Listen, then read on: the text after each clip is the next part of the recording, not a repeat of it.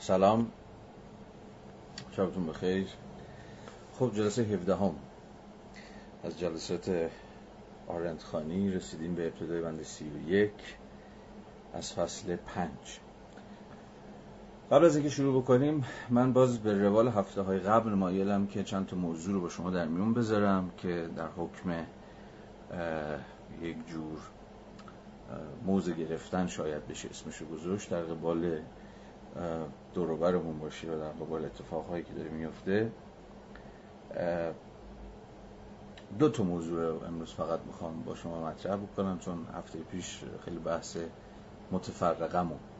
قبل از ورودمون به جهان آرنت خیلی طول کشید و به حال من خیلی دلخوش نیستم از اینکه بیش از اندازه این بحثا بخواد در ابتدای جلسات طول بکشه. فقط محض اینکه ایده هایی رو پرتاب کرده باشم.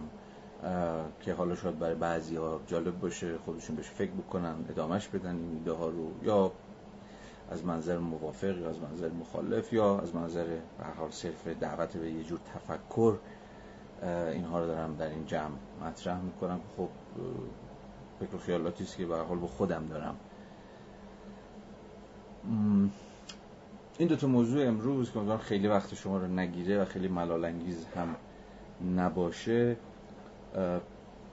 اولیش باز برمیگرده به همین بحرانی که ما توشیم و ظاهرا هیچ افق مشخصی یا حتی افق امیدوار کننده ای به چیز نمی‌رسه. چی میگن؟ به چشم نمیاد که ارزم به حضور شما چه اتفاقی خواهد افتاد. آخر عاقبتش این همین بحران پاندمی اخیر. ارزم به حضور شما که روزنامه جوان که خب می‌دونید وابسته به سپاه هم هست. امروز از قول یک اپیدمیولوژیست اعلام کرده بود که آمار واقعی تلفات دریان هفت برابر آمار رسمیه هفت برابر آمار رسمی. این عدد واقعا دود از آدم بلند می‌کنه و حیرت انگیزه. دست من هیچ ابزاری ندارم هیچ روشی بلد نیستم و صلاحیتش هم ندارم که بگم خب این مثلا هفت برابر چقدر موثقه یا چقدر زیاده گوییه یا اقراق یا هر چیزی شبیه این. ولی یه چیز روشنه و اون اینکه آماری که ما داریم میشنویم همین آمار رسمی که به خودی خود هم تکان دهنده است و نفسگیره و یه لحظه آدمو به خودش دچار یک بحران و حیرتی می‌کنه که چه اتفاقی داره میفته چون رسما یک کشتار جمعی در اتفاق میفته حتی همین آمار رسمی هم اگر بود و این آمارهایی که بعضا میاد سه برابر پنج برابر هفت برابر هم اینها هم اگر همون اقراق بود و زیاده گویی بود و محلی از اعراب نداشت خود به اندازه خودش کفایت می‌کرد برای اینکه بارها و بارها ما رو به خودمون برگردونه و باعث میشه از خودمون بپرسیم که دقیقا چه اتفاقی داره میفته خب مناظر بسیاری از مناظر و زوایای بسیار به این موضوع پرداخته شده. من خیلی نمی‌خوام تکرار بکنم این روندها رو و اعتراضایی که هست موضوعی هایی که در قبالش شده. چیزی که توجه من جلب می‌کنه موضوع دیگری است. زیل همین بحران اخیر. استالین می‌گفت تو باز می‌خوام که از بابایی مثل استالین من نقل قول می‌کنم ولی خب به حال اینجا استثنان جمله این مردک به دردم می‌خوره. استالین می‌گفته می‌گفت که مرگ یک نفر فاجعه است. ولی مرگ میلیون ها نفر فقط آماره.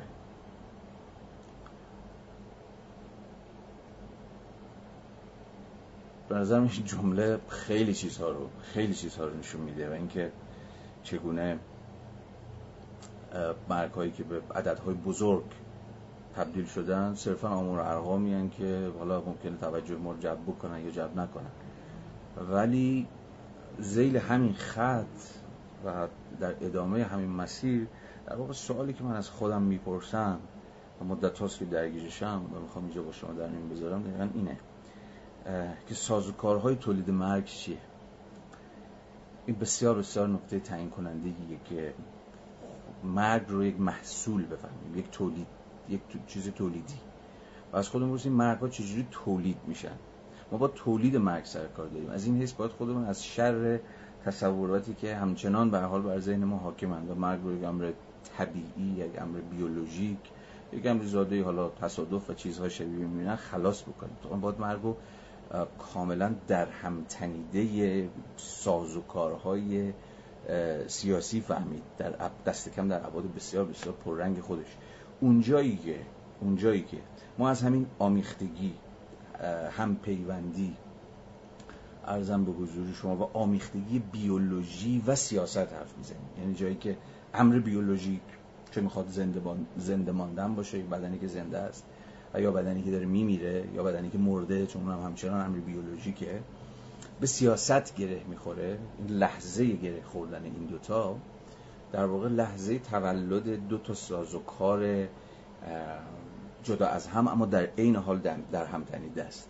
یکیش زیست سیاست یکیش مرگ سیاسته.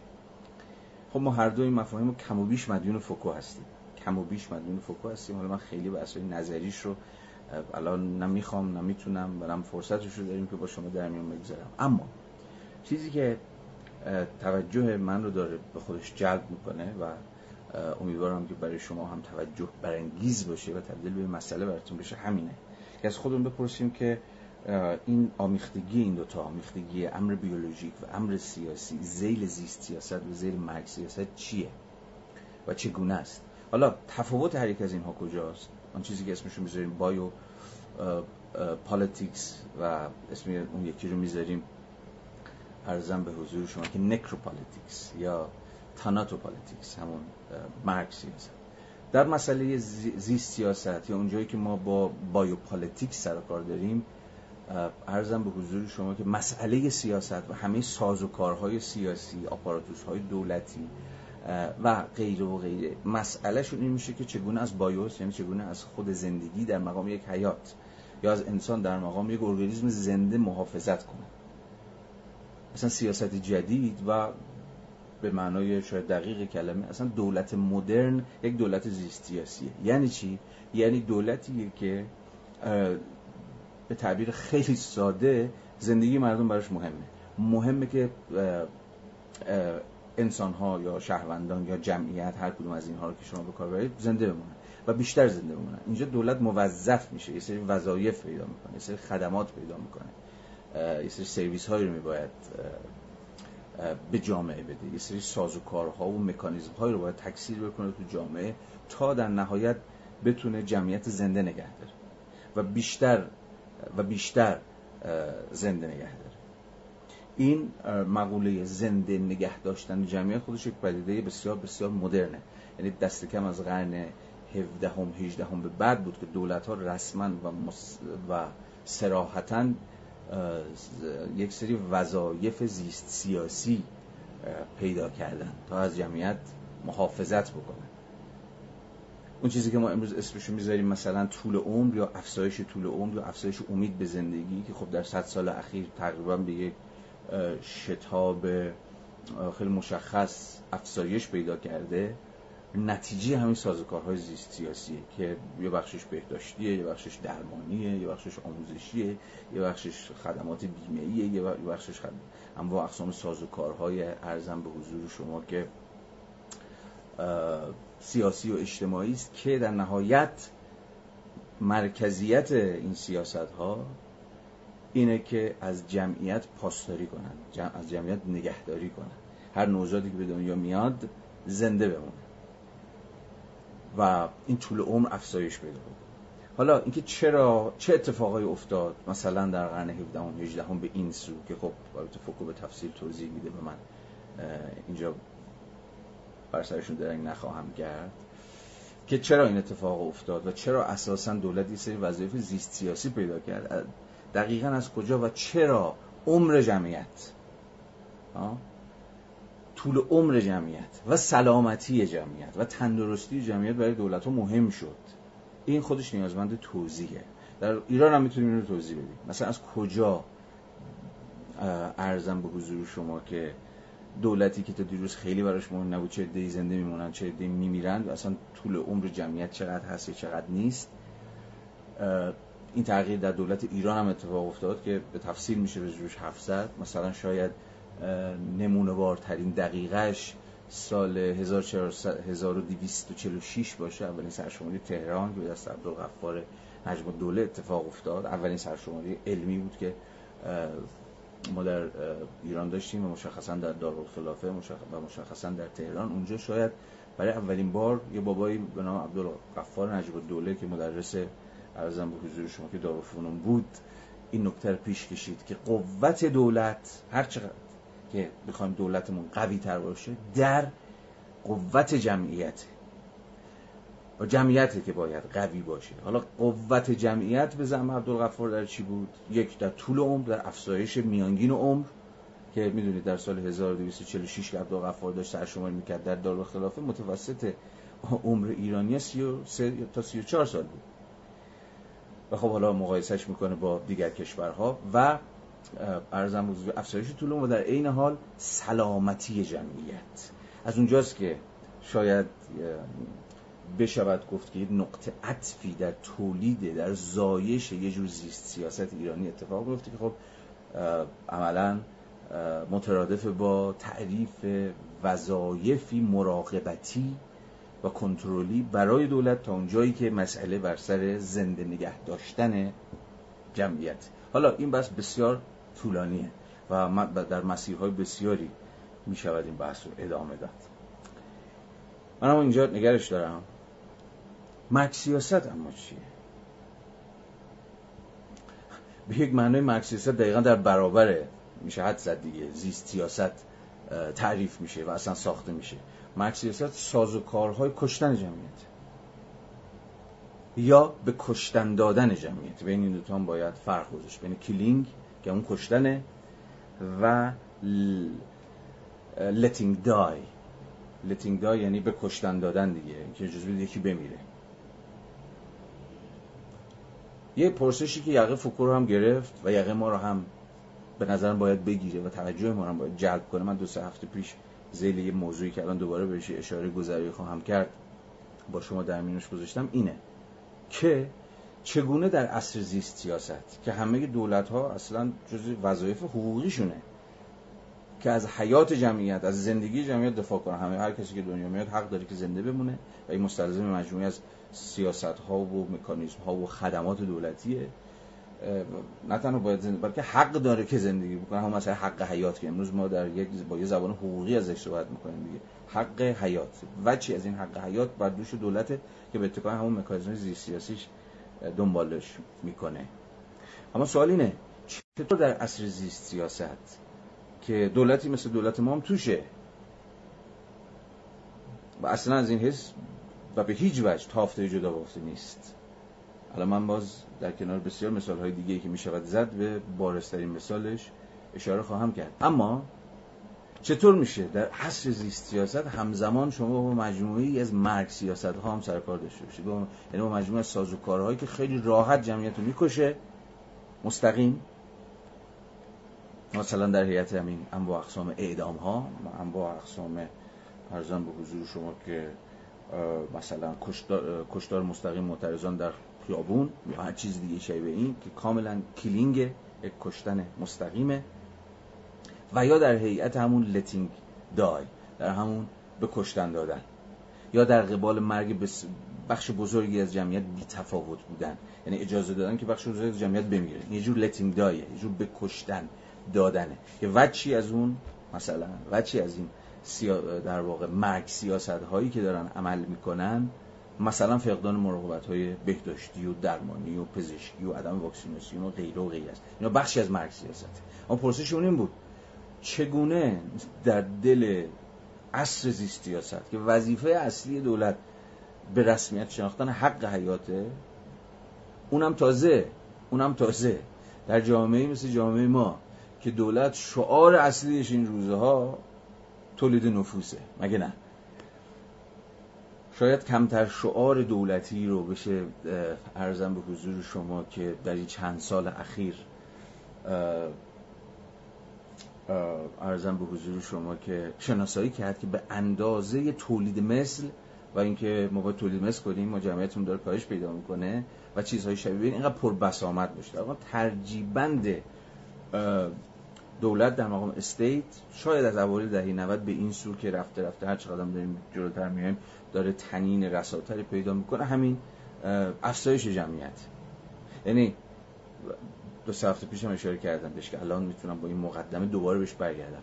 و اون پرسش رو دوباره زیل این مسئله تاریخی با شما در میون می‌ذارم چطور در وضعیتی که ظاهرا آغازین ترین وظیفه دولت اتخاذ سیاست های زیست سیاسی برای حفظ جمعیته تازه اونم در شرایطی که شعار خود دولت اینه که تولید مثل کنید بچه بیارید. و خودتون هم می‌دونید انواع اقسام مشوق ها و نمی‌دونم ترفند ها و اینا هم هست که در واقع زوج های جوان رو به فرزند آوری متقاعد بکنه. چطور در چنین وضعیتی شما با تکثیر مرگ سیاست مواجهید یعنی هر کجا که نگاه می‌کنید این سایه تولید مرگ رو می‌تونید ببینید. تولید مرگی که در یک کلام کارش جمعیت زداییه کاستن از ارزم به حضور شما که جمعیته. حواستون هست؟ من اصلا به زبان اخلاقی الان صحبت نمی کنم به زبان نقد سیاسی الان مثلا صحبت نمی کنم مثلا می‌خوام حتی امکان فقط مسئله رو توضیح بدم و دوباره بپرسم از خودم که در واقع چطوری چنین چیزی ممکن شده؟ چجوری تا این درجه زیست سیاست و مرگ سیاست به مسابه آمیختگی بیولوژی و سیاست چنان که گفتم امروز در جامعه مثل جامعه ما در هم تنیدن و همزمان دارن پیش میرن. تا جایی که عملا من فکر می‌کنم که ما با دولتی سر کار داریم که عملا داره خودش رو از هر شکلی از زیست سیاست بری می‌کنه. یعنی هیچ دیگه وظیفه برای خودش هیچ کار ای برای محافظت از جمعیت فارغ از که از این جمعیت کی هستی نیست دیگه قائل نیست. و بیشتر داره با سیاست تعریف میشه. یعنی با انواع اقسام سازوکارهای جمعیت زدایی به زبانهای مختلف. چه در هیئت اون مرگ مستقیم همون کشتن باشه خود راحت می‌کشه و چه در هیئت اون سازوکارهای letting die به کشتن دادن یا همون تولید مرگ های غیر مستقیم. تولید مرگ های زودرس مرگ های نابهنگام که نتیجه رها کردن جمعیت ها در وضعیت چیه آسیب پذیری این خط رو اگر بخوام دنبال بکنم حالا تازه به یک پرسش دیگه می‌رسیم. یک پرسش بسیار بسیار مبنایی که من این روزا دارم از خودم می‌پرسم و اونی که متافیزیک مرگ سیاست چیه منظورم در اینجا از متافیزیک چیه؟ عرضم به حضور شما که یک صورت بندی کم و بیش کانتی از متافیزیک در اینجا می‌فهمم. و در واقع دارم از خودم می‌پرسم که متافیزیک اینجا در واقع همان شرایط استعلاییه به زبان کانتی. یا اگه بخوام با ساده ترش بکنم شرط پرسش شرط امکانه. این یعنی چی؟ باز شاید یه ذره دیگه با توضیح بدم. وقتی از خودم می‌پرسم از شما می‌پرسم و شما رو هم دعوت می‌کنم که از خودتون بپرسید که متافیزیک مرگ سیاست در جامعه مثل جامعه ما از چه قراره؟ در واقع دارم می‌پرسم که شرایط امکان بکار افتادن سازوکارهای تولید مرگ چیه؟ یعنی چجوری این سازوکار که داره مرگ تولید می‌کنه؟ بازم میگم چه مرگ مستقیم چه مرگ غیر مستقیم روی چه بنیادهایی وایساده؟ مثلا روی چه انسان شناسی وایساده؟ مثلا. که ممکن کرده اینکه این سازوکارهای مرگ سیاسی به جریان بیفتن و کار بکنن. در واقع متافیزیک مرگ سیاست پرسش از اینه که چه کسایی رو میشه کشت؟ یا چه کسایی رو میشه به کشتن داد؟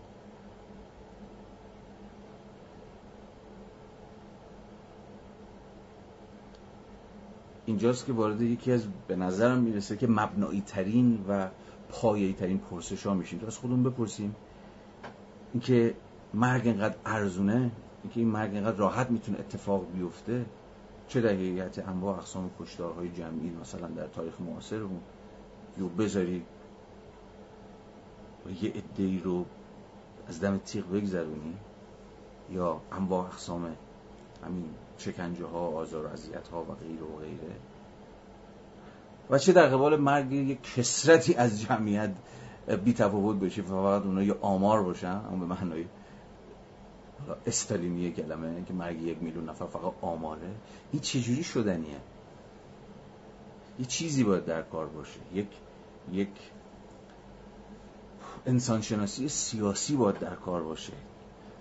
که در که پیشا پیش مرگ بخشی از جمعیت رو بی اهمیت کرده باشه.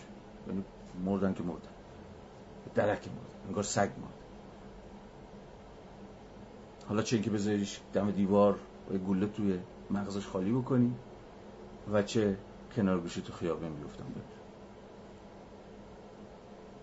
یه جور سازوکارهای در واقع ارزش زدایی باید پیشا پیش شکل گرفته باشه. اصلا ارزش زدایی از انسان یعنی و انسانها رو پیشا پیش بی ارج کرده باشه. که حالا شما بتونید راحت بکشیدش. اصلا انگار دارید حیوان می‌کشید. یا دارید آدم های بی اهمیت می‌کشید. که بودن نبودن شما رو به درک دیگه.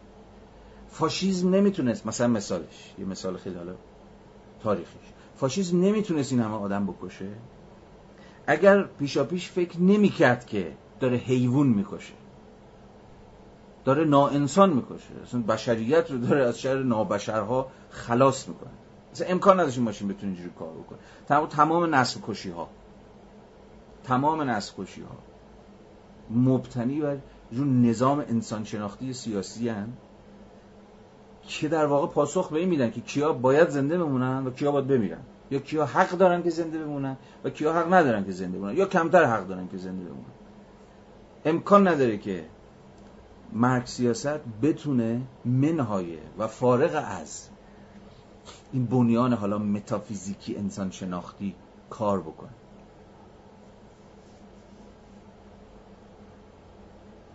چند پیش داشتم یه سخنرانی از لینکلن میخوندم. لینکلن همون 16 رئیس جمهور آمریکا رهبر در واقع جبهه شمال در جنگ های داخلی در نیمه دوم قرن بیستم. اونجا خیلی جالبه. دقیقا لینکلن توی یه نطخی داره. نطخ خیلی معروفی هم هست. اونجا میگه که بردهداری در آمریکا خودش رو چگونه تونسته تثبیت کنه چگونه تونسته جا بندازه؟ از مجرای ناانسانسازی برده یا همون سیاه پوستان رنگین پوستان. که پیشتر این کار رو با سرخ پوستان کرده بود. ناانسان سازیشون که اینا اصلا انسان نیستن. یا اینا درجات پایینتری از انسان. که هم شعنن هم ساین با حیوانات. برابری میشه به بردگیشون گرفت و استثمارشون کرد و اگر لازم شد اونها رو کشت. یعنی هر شکلی از سلطه که مبتنی بر ارزم به حضور شما. سازوکارهایی است که ارزم به حضور شما در نهایت بر وفق قسم مرگ سیاست عمل می‌کنن مستلزم نوعی ناانسان سازی هم.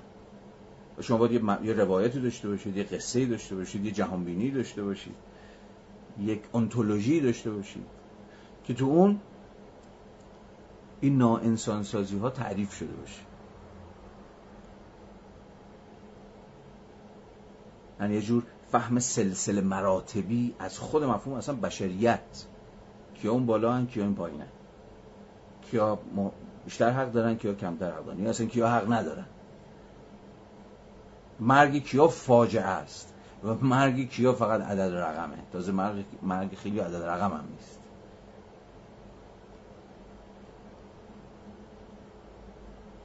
اینجا چقدر سازوکارهای نجات پرستی مهم میشه.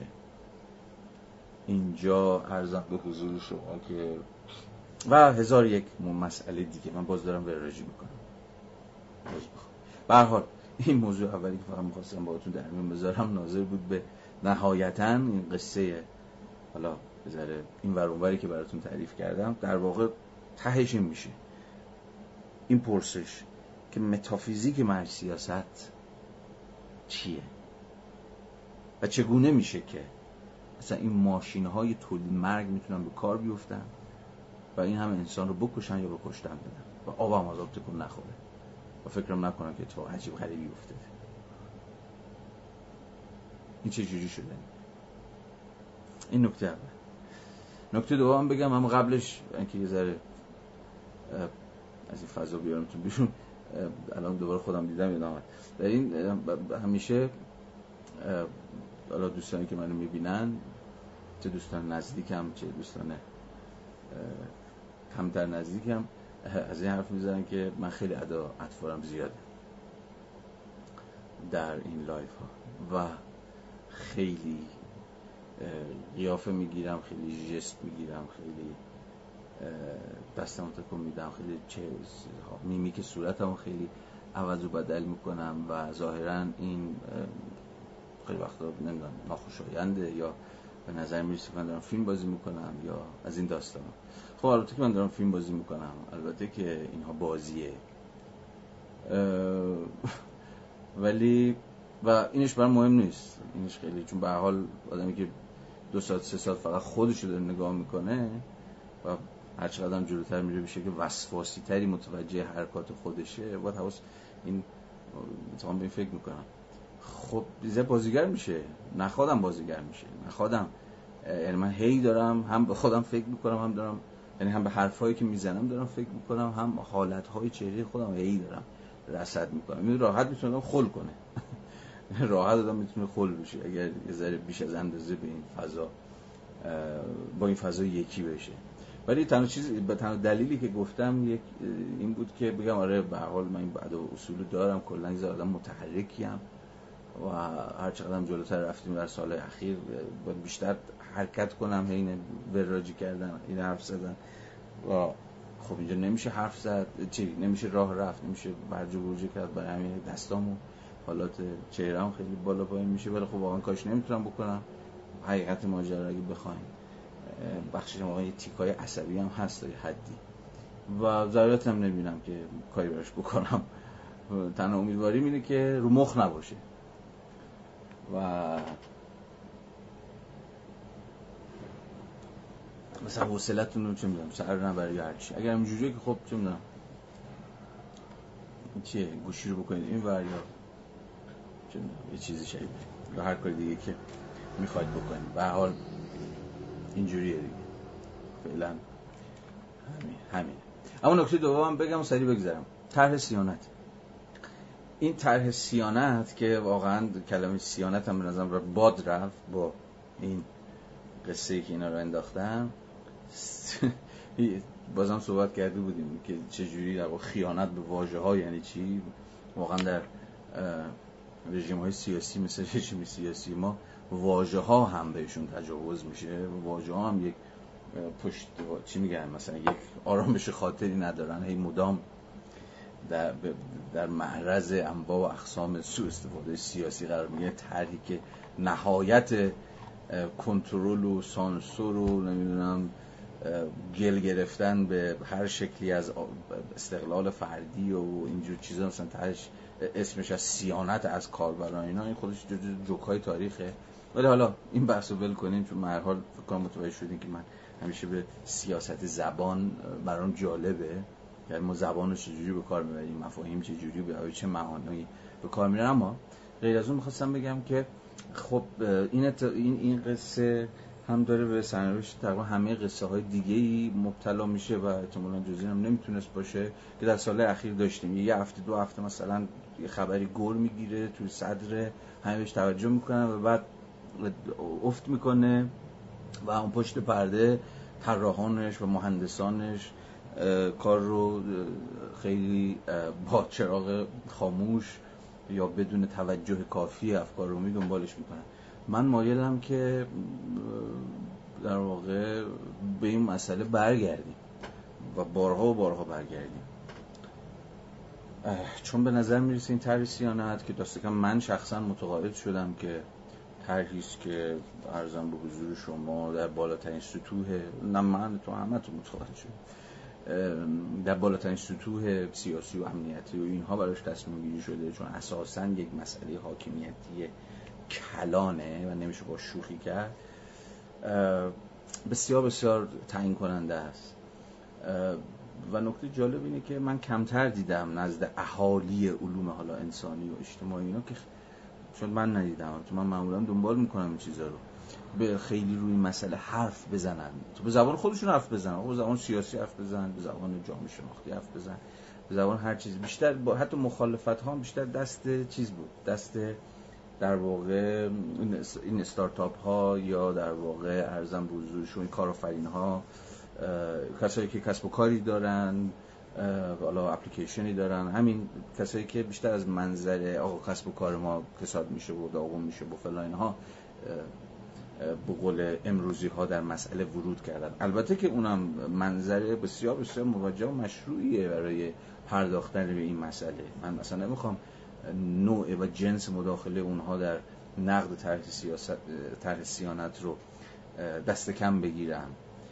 و بگم حالا چون مثلا اینا صرفا به دعواهای اقتصادی مثلا دارن نقد می‌کنن این قضیه رو پس مثلا هم ارجن. نه هر کسی حالا دلیلی داره برای اینکه جلو این قضیه بیسته. اما من دست کم از زاویه یه آدمی که داره مثلا یه جلساتی برگزار می‌کنه در فضای مجازی حالا مجازی واقعی هم دیگه مرزشون کم رنگ شده که خیلی با قاطعیت نمیشه بین ها واقعا خط کشید. اما در هر صورت من فکر می‌کنم قضیه رو باید خیلی حتی بازوبار مبنایی تر فهمید. نمی‌خوام بگم فاجعه ای رخ می‌داد یعنی فاجعه نمایی هم نمی‌خوام بکنم گرچه بسیار اتفاق بدی خواهد افتاد. ولی با بوی چیزی نمی‌خواد نمی‌خوام بده حرفم. مثلا انگار تموم میشه و مثلا آخر زمان میشه و اینها. اگر همه این کاری که اینا می‌خوام بکنن رو هم بکنن. اما این به معنی نیست که چون فاجعه نیست پس بخیالش نه اتفاقا می‌خوام بگم که ما وچی از جهانمون دقیقا جهان داخل گیومه به معنای کم و بیش اتفاقا آرنتی. ما بخشی از و وجهی از فضای در این طرح صیانت و در واقع این عملا عملا بالا قطع اینترنت وقتی شما این میانجی ها رو از دست می‌دید این, ش... این social network رو دقیقا اینجا به جایی که مثلا فضای مجازی بود شبکه اجتماعی. این در واقع این شبکه های اجتماعی رو دست کم به این کیفیتی که الان هست. رو از دست بدیم در واقع وچی از جهان خودمون هست وچی از فضای بینابینمون رو.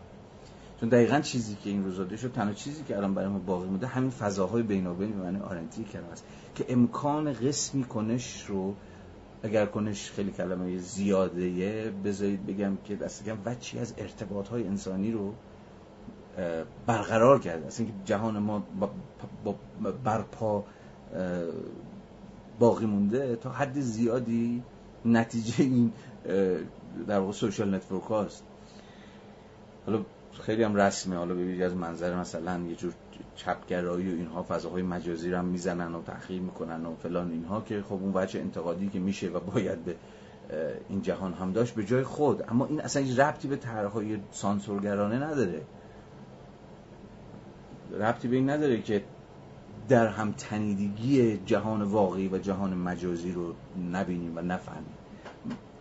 بنابراین به تعبیر دیگه ما وجهی از آگورای خودمون از دست خواهیم وجهی از پولیس خودمون از دست خواهیم چون مفصل من می‌تونم بحث بکنم و نشون بدم که چگونه در واقع social network یک کارکردش عملا یک جور آگورای دیجیتال بوده در سالهای اخیر مثلا در ده سال اخیر.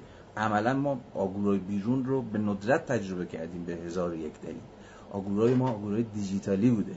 یعنی در اون همین social network و بخشی از جهان ما تقویم یافته به دست فرصت ها و امکاناتی است که این مدیوم های جدید پیش روی ما گشودند به رغم حالا هزار یک نقدی هم که در شرایط آزادانه طبعا شاید همه ما بهشون داشته باشیم. پس می‌خوام توجه خودم رو توجه شما رو جلب بکنم که مسئله خیلی گنده تر و بزرگتر دست کم در ذهن من از اینه که یه سری کسب و کار نابود میشن. که اونم اصلا موضوع کوچیکی نیست. و هاشو اگر که بخوام دست کمش بگیرم. اما می‌خوام بگم تا از این بزرگتره.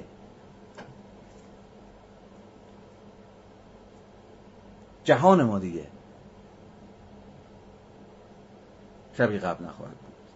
و بنابراین انبوهی از فرصت ها و امکان هایی که برای کثرتی از اشکال متنوعی از interaction داشتیم. اون فضا بینابینی که بین ما شکل گرفته بود. البته خب خیلی خود این فضا بینابینم کثیف بود. نمی‌خوام گوگلی سازی بکنم.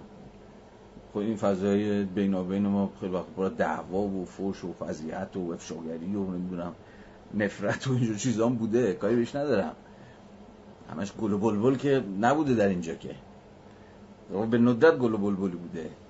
ولی خب به حال چیزی که حالا تو بحث آدنت هم نیست و که ضعفاشه به نظر من در بحثش از کنش این که خیلی کنش و کنش های بین و بین انسانی خیلی وقت پر از تنشه و نمی‌تونه جز این باشه. چون کسرت گشودگی انسان ها به روی کسرت همدیگه به معنی اختلاف اختلاف معنی تنش و تنش هم به حال به خودش هزار یک چیز میاره. نه؟ اما چیزی که می‌خواستم بگم در تحلیل سیانت تازه اینا نبود. یه نکته فقط یه نکته از بسیار نکته که میشه زیل این موضوع بحث کرد مد نظرم بود. و اون این بود و در واقع مسئله بود که می‌تونم اسمش رو بذارم مسئله تکنیکالیزم و حاکمیت اقلانیت ابزاری در کارشناسان و متخصصان. یعنی چی؟ چی می‌خوام بگم اینجا؟ ببینید من از خودم میپرسیدم و شاید شما هم پرسیدید و خیلی دیگه هم پرسیدن. که آقا کی پشت این طرح از لحاظ فنی؟ این سخت افزار و نرم افزار این قصه کیا دارن درست می‌کنن؟ شاید خیلی از رفیقای من شما.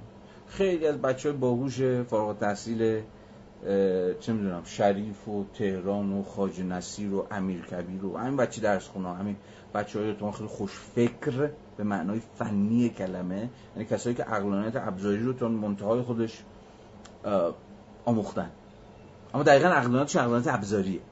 یعنی چی؟ عقلانیت ابزاری در واقع اون عقلانیتی است که فقط ناظر بر ساحت ابزارها و وسایل مستقل از اینکه این ابزارها و وسایل در خدمت کدوم قایت یا هدف قرار به کار گرفته بشه. خب فضا کنترل کنید. باشه ابزارش پیش منه. کی بیشتر پول میده؟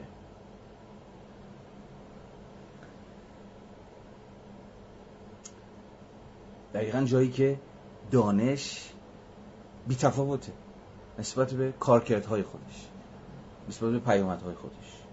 فقط بر وفق سفارش کارفرما عمل می‌کنه. حالا سفارش کارفرما می‌خواد دولت باشه می‌خواد بخش خصوصی باشه می‌خواد نیروهای نظامی باشه چه هر کسی. بخش بزرگی از در واقع دانشمندان گردن کلفت با فاشیسم همکاری کردن با ماشین جنگی فاشیسم برای اینکه راحت تر بتونه خودش رو از شر مثلا یهودیا و کولیا و ناقص الخلقه و همجنسگرا و اینا خلاص بکنه. خیلی هم scientist بودن. دقیقا ساینسی که گرفتار شده بود در چنبره حاکمیت اقلانیت ابزاری. ناظر بود که خودش هر کسی بفروش. خیلی مهم نبود که دانشش در خدمت چه نیروی قرار می‌گیره. من خیلی مسلط به خیلی چه من اصلا مسلط به اصلا فنی ماجرا نیستم. و خب خیلی خیلی دیدم شما هم حتما دیدید که بحث شده و سخن گفته شده. اما می‌تونم از منظر کسی که حالا با جامعه شناسی یه ذره داره سر و کله می‌زنه توجه شما رو و توجه خودم رو به این جلب بکنم که در واقع ما گرفتار یه جور تکنیکالیزم شدیم. تولید یه سوژه های جدید متخصص کارشناس بچه زرنگ. خیلی هم باهوشن. بهترین برنامه‌ریزی عجیب غریب می‌کنن. کامپیوتر خیلی خوب سر در میارن.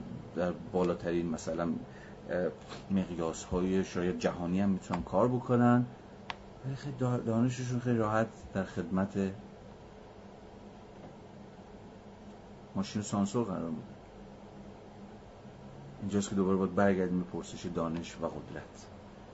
و از خودمون بپرسیم که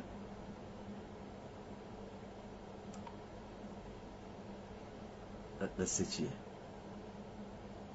اما نکته آخری که می‌خوام بگم در پیوند با همین برمیگرده به ماجرای حک شدن دوربین های زندان اوین که در این دو سه روز اخیر بسیار قصه درست کرد در واقع هکرها کی هم؟ کنشگرهای دیجیتال هم نه؟ یا در واقع چریک های دیجیتال هم.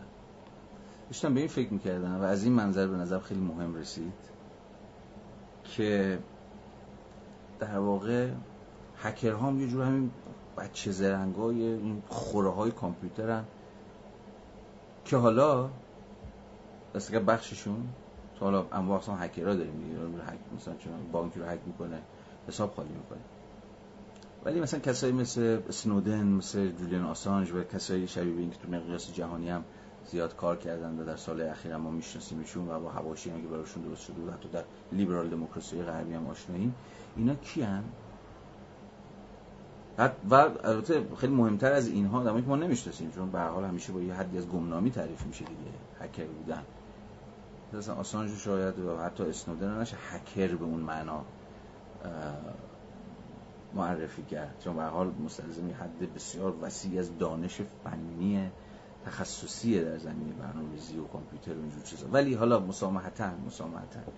در واقع مسئله اینا اینه که این, دانشی که در نتیجه دیجیتالیزه شدن ممکن شده تا می‌تونه به نفع آزادی عمل کنه. می‌تونه به نفع نقد و رسوایی دولت ها عمل کنه یعنی فقط کسایی که الان مثلا با دولت در طرح سیانت و نمی‌دونم فراهم سازی زیر ساخت ها برای تولید اینترنت ملی و اینها دارن همکاری می‌کنن خیلی هم احتمالا آدم های چیزی هم شبیه من و شما خیلی بچه خوشگلن نمی‌دونم جوونن خیلی هم تیپ های مثلا امروزی دارن شبیه مثلا دولتی ها هم نیستن.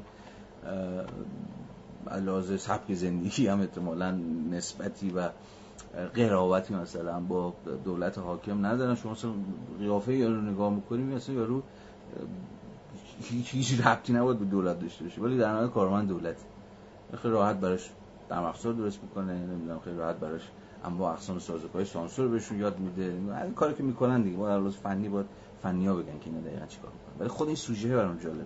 ولی می‌خواستم بگم که ناگهان کاشف به عمل اومد. تو از قبل ما می‌دونستیم. ولی شاید بارستر برامون شد که دانش این سمت ماجرا می‌تونه عمل بکنه. یعنی همیشه این دانش حالا فنیه به ویژه حالا دیجیتالی که امروز بزرگترین بخش دانش در جهان جدید ماست می‌تونه و قرار نیست که همیشه در خدمت دولت باشه.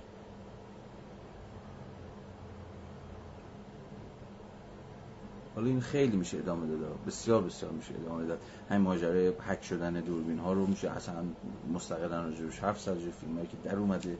راجبش شکنجه ها و آزارهایی که کاملا دیگه بر همه ما پیداست که چقدر روزمره و دم دستی اصلا بخشی از نظم هر روز زندان ها در ایرانه. بخش بخشی از اندرونی دولت ولی چون بوده همیشه بخشی بوده که در خفا بوده و ما ازش خبردار نبودیم هیچ وقت. و فقط مجموعه از روایت ها و قصه هایی که کسایی که حالا میمدن بیرون این برابر به گوشمون می‌رسید اما ناگهان در برابرمون ظاهر شد. یعنی بخش بزرگی از این مفهوم رو من بعدا سرش بیشتر بحث خواهم کرد. اندرونی های دولت یعنی مکان هایی که ما می‌دونیم هست ولی ازشون خبر نداریم یا خیلی مطمئن نیستیم اون تو چی داره میگذره. مثلا همین زندان ها مثلا ادارات پلیس مثلا اندرزگاه ها مثلا محیط های نظامی. و خیلی دیگر از اندرونی های دولت که اتفاق بسیار مهمی داره توشون میفته ولی همواره در اختفا. ناگهان اینها حالا علنی بشه. ناگهان شما ببینید که نظم روزمره زندان در حاکمیتی مثل حاکمیت ما در جنوب اسلامی چه شکلی؟ این چه چیزهایی رو بحرانی می‌کنن حالا رجوع اینم مستقل میشه سخن گفت. من الان نمی‌خوام به این موضوع بپردازم. فقط می‌خواستم توجه شما رو دوباره به این مسئله دانش و قدرت جلب بکنم. و اینکه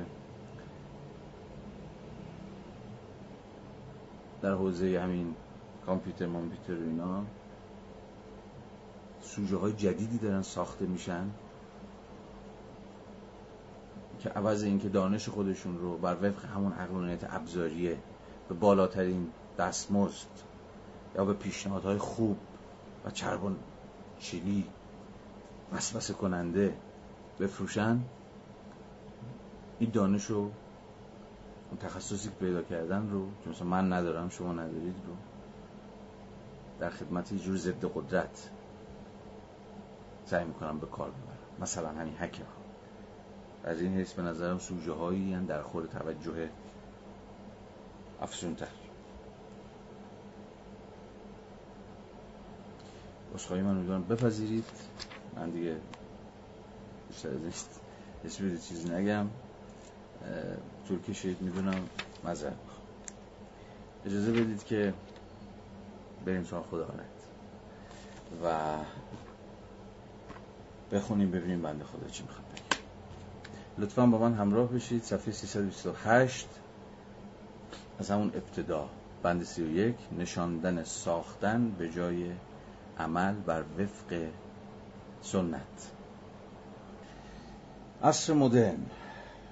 قرن 17 بدنی با دل مشغولی پیشینش نسبت به محصولات ملموس و درآمدها و منافع نشان دادنی یا با دل مشغولی پسینش نسبت به عملکرد هموار و یک نواخت و جامعه پذیری. اولین اصلی نبود. که بیحاصلی بتالت آمیز عمل و سخن به طور خاص و سیاست به طور عام را آماج نکوهش قرار داد. خشم گرفتن بر معیوس کنندگی سگانه عمل. قاب یعنی اون سه وجه سه مشکل سه مخمسه اکشن که یعنی قابل پیش بینی نبودن حاصل آن. برگشت ناپذیری روند آن و بینام و نشان بودن پدید آورندگانش تقریبا عمری دارد به درازای تاریخ به ثبت رسیده. یافتن جانشینی برای عمل به امید خلاص شدن حیطه امور بشری از بینظمی و آشفتگی و از بیمسئولیتی اخلاقی که ذاتی کثرت عمل است همواره وسوسه نیرومند بوده است و این وسوسه همانقدر در اهل عمل سر برآورده که در اهل تفکر برخواسته است. یک نواختی نظرگیر راه هایی که در سراسر تاریخ به در سراسر تاریخ به ثبت رسیده ما پیشنهاد کردهاند گواه سادگی ذاتی مسئله است.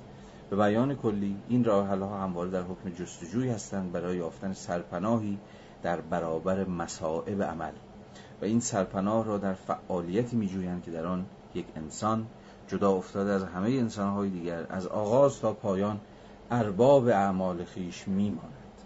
این احتمام به نشاندن ساختن به جای عمل کردن. در کل استدلالی که علیه دموکراسی اقامه می شود مشهود است. استدلالی که هر قدر منسجمتر و مستدلتر باشد بدل به استدلالی می شود علیه مبانی سیاست. خب این فراز آغازین بند سی و یک چی می‌خواد بگه؟ حرفش به رغم پیچ و که میده مثل همه دیگر فرازهایی که ما از آرنت خوندیم ساده است. داره میگه یه بدبینی به عمل وجود داشته و هنوزم وجود داره به در عصر مدرن. این بدبینی به عمل و به کسرتی که اگه یادتون باشه شرط عمل بود نه؟ کسرت انسان ها که حالا دست به عمل می‌زنن دست به کنش می‌زنن می‌تونن چیزهایی رو بیاغازن دیگه از اون اول و به ویژه در عصر جدید یه بدبینی نسبت به این وجود داره. و اونی که آقا معلوم نیست تهیه عمل چیه. چون عمل پیش بینی ناپذیره. یادتونه؟ چون عمل غافلگیر کننده است. چون عمل به واسطه سیر روندگونه خودش خیلی مطمئن نیستیم که از چه نتیجه ای از چه آخر عاقبتی سر در بیاره یا سر در نیاره. همواره به روی یک آینده گشوده است. مجموعی از امکانها رو میگشاید. و این خود تولید استراب می‌کنه. میگه یکی از گرفتاری هایی که یا در واقع یکی از نقد هایی که همیشه به دموکراسی بوده که الان هم هست به زبان امروزی اگه من می‌خوام بگم دموکراسی میگه گیر دموکراسی چیه؟ چون که آقا معلوم چی میشه. من امروز مردم یه ور میرن فردا مردم یه ور دیگه میرن. یه روز به این رأی میدن یه روز به اون رأی میدن. به زبان ناقدانش اگر بخوام بگم. و به این اعتبار دموکراسی که شاید نزدیکترین فرم زندگی اجتماعی به عمل باشه چون در دموکراسیه که کسرت انسان ها به اعتبار کسرتشون فارغ از اینکه هیچ وجهی از این انسان ها قرار باشه ترد بشن به ویژه در ورژن های متأخر دموکراسی حق اینو دارن که وارد حوزه عمومی بشن و حرف بزنن سخن بگن دست به کنش بزنن و چیزهای شبیه بس بر سر چیه که آقا دموکراسی به اعتبار اینکه همین فضا رو برای همگان باز می‌کنه و اصلا از همگان از مردم مثلا دعوت به یه جور کنش ورزی می‌کنه همواره ناپایداره همواره شکننده است. خیلی وقتا بی ثباته. و همین هم خیلی ها رو مثلا در فلسفه سیاسی مجاب به این کردی که آقا دموکراسی باید شرشو کند. دموکراسی گرفتاری هاش یکی دوتا نیست. دموکراسی در نهایت دموکراسی ها بی های سیاسی غیر قابل کنترل و غیر قابل مهاری تولید می‌کنن. و بیش از اندازه به روی آینده بیش از اندازه به روی آینده بازن. چون همین گشودن به روی کسرت بشری دیگه. و هر اتفاق ممکنه تو این دموکراسی ها بیفته. سر و تایف رو خیلی کسی نمی‌تونه با قاطعیت تعیین بکنه. هم انواع اقسام نظری های تا حدی می شود گفت الیتیستی یا نخبه سالارانه ای که اتفاقا در سالهای اخیر هم خیلی دوباره اوج گرفتن. مثلا با ارجاع به اینکه آقا هر کجا که اختیار امور دست مردم بوده یا دموکراسی ها فضا رو به روی مردم همه نوع مردم کسرت تام بشری. باز کردن. یا اونجایی که کسرت بشری. به صفت جمعی خودش. ناگهان سرکلش پیدا شده. مثلا این نظام سیاسی رو ساقط کرده یا اون نظام سیاسی رو ساقط کرده. یه جا به ترامپ رای داده. یه جا مثلا به انقلاب 57 به قول اینا شورش 57 مثلا منجر شده. و یه چیزهای شبیه به این. یا مثلا مثال کلاسیکش دیگه فاشیسم در دهه 1930 در آلمان و ایتالیا و اینها. اینا در نهایت خیلی متقاعد کرده که اصلا مشکل اصلی تو خود این هیته عمومی گشوده به روی مداخله و مشارکت همگانه. اصلا اون عرصه که فضا رو برای عمل و کنش مردم همگان همون کثیر انسانی به قول آرنت باز می‌کنه. و این به شما چی میده؟ یه جور بیثباتی میده شکنندگی میده ناپایداری میده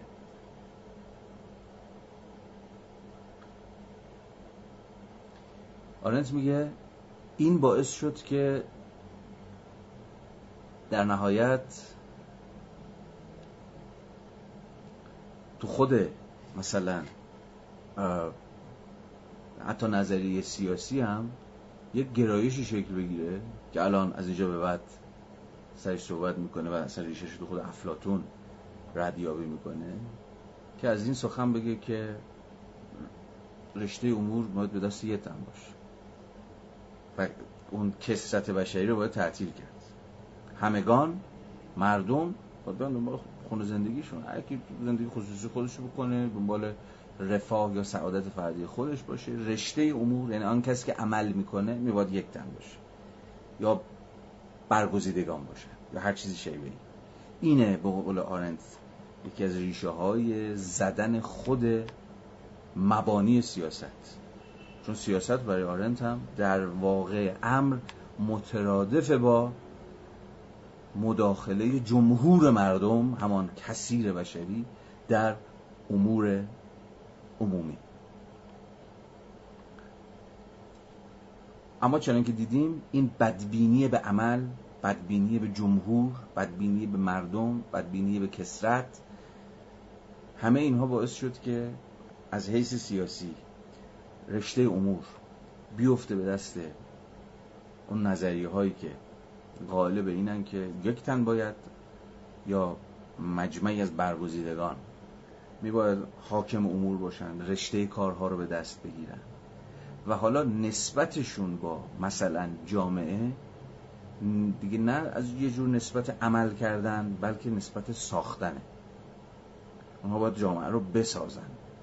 یعنی حاکم عملا یه جور مهندس هم هست.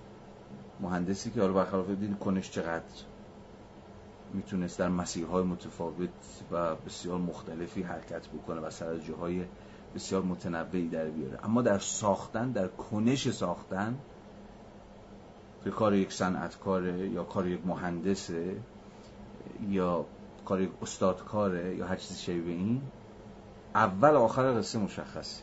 شما از کجا شروع می‌کنید؟ چه اهدافی دارید؟ چه قایاتی دارید؟ حالا چه وسایل و ابزارهای درخوری هم براش لازم دارید که بتونید آنچه را که می‌خواهید بسازید بسازید.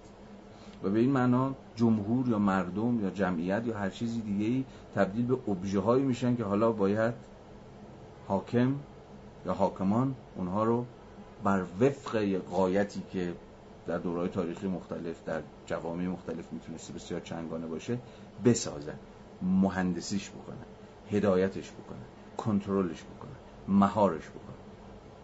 آرنت میگه ریشه همه اینها در اون ترس از عمله.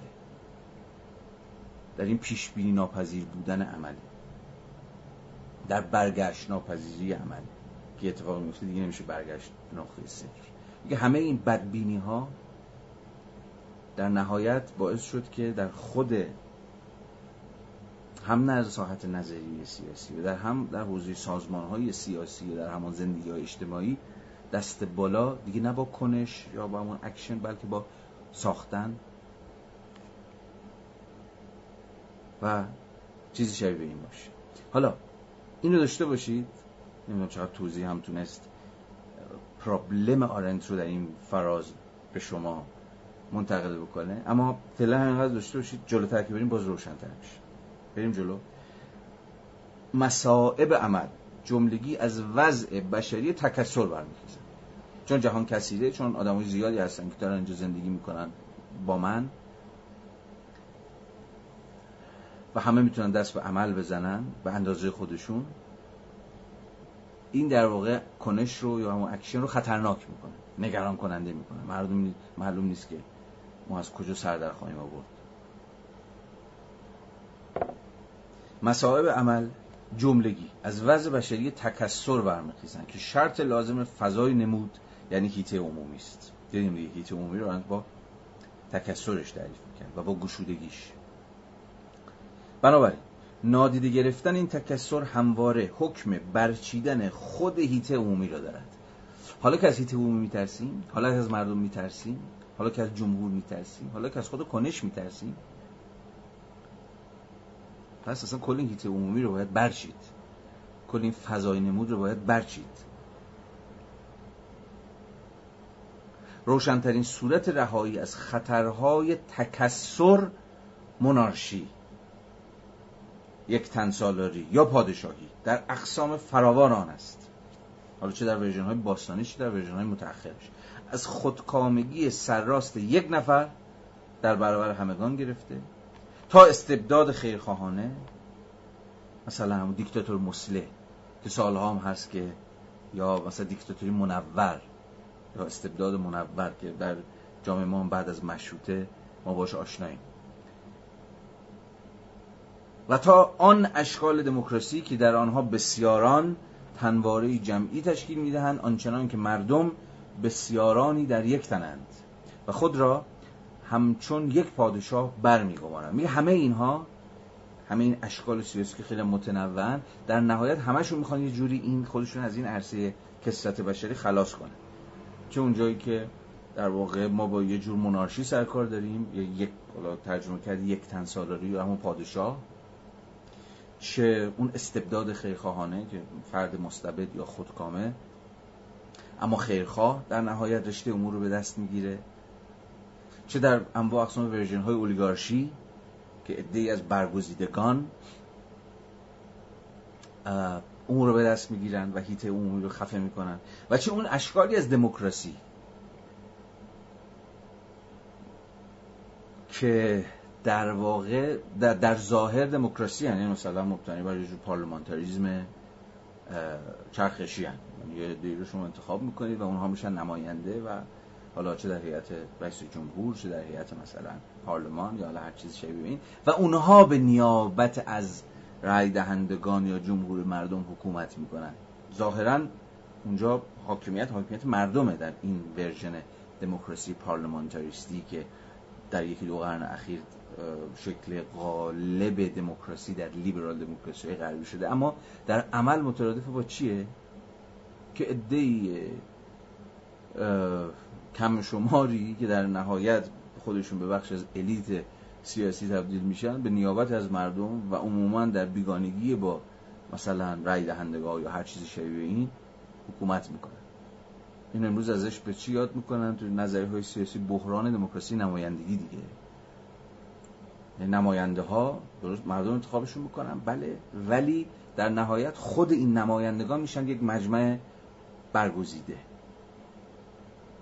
میشن یک الیت سیاسی اصلا میشن یک اولیگارشی که رشته امور دست اوناست. و مردم صرفا در حد ماشین های رایدهی تقلیل پیدا می‌کنن. هر چهار سال چهار سال مثلا اهمیت میابند در غیر, در غیر اون صورت و در لحظه های غیر از لحظه های انتخابات مردم دیگر حضور نداره یا اصلا اهمیتی نداره خب راحل افلاتون حالا می‌خواد ریشه این قضیه رو تو افلاتون پیدا کنه. به درستی. راحل افلاتون یعنی فیلسوف شا یا همون حکیم حاکم چون توی جمهوری تو رساله جمهوری همون پولیتیا می‌دونید که افلاتون از این یاد می‌کنه که در واقع این پرسش رو پیش می‌کشه چه کسی باید حکومت بکنه؟ چه کسی در خوره چه کسی شایستگی حکومت کردن داره؟ و خب پاسخش اینه که فیلسوف. یعنی کسی که از قار امور بشری اومده بیرون و تونسته حقیقت رو ببینه. یعنی کسی لایق حکومت کردنه که به منبع حقیقت وصل باشه. اینجاست که فلسفه سیاسی افلاتون با یه فلسفه معرفتش یا با معرفت شناسیش گره می‌خوره. فیلسوف شاه باید حکومت کنه. یعنی کسی که فقط نیست که مدیر و مدبره مثلا کار بلده بکنه. نه اون باید اون به حقیقت وصله او حقیقت رو دیده. و به این معنا از غار امور بشری از آدم های عادی که فقط درگیر دکساها هستن هم باورهای رایج. فراتر اومده و به یه جور اپیستمه دست پیدا کرد. کسی که حقیقت رو می‌شناسد شایسته حکمرانی است. شاید یکی از اولین لحظه هایی که دانش یا اون حقیقت به قدرت گره می‌خوره نزد افلاتونه راحل افلاتون یعنی فیلسوف شاه که حکمتش قفل معماهای عمل را میگشاید چون حکمت او جای عمل رو می‌گیره. دیگه اصلا نیازی به عمل نیست. چون حاکم همون حالا فیلسوف شاه نزد افلاتون او به دلیل همین حکمتش به دلیل که از حقیقت خبر داره می‌دونه درست چیه غلط چیه چیکار باید کرد چیکار نباید کرد. و برای اصلا دیگه جایی برای عمل و ممل و اینجور چیزا نیست. او راهبر و حادیه. او کار رو به دست خواهد گرفت. دیگه اصلا نوبت به من و شما در مقام جمهور مردم نمی‌رسه. یه کاری از پیش بره. مثلا تز ولایت فقیه در بنیاد خودش یک تز افلاتونی متافیزیکش اصلا متافیزیک افلاتونی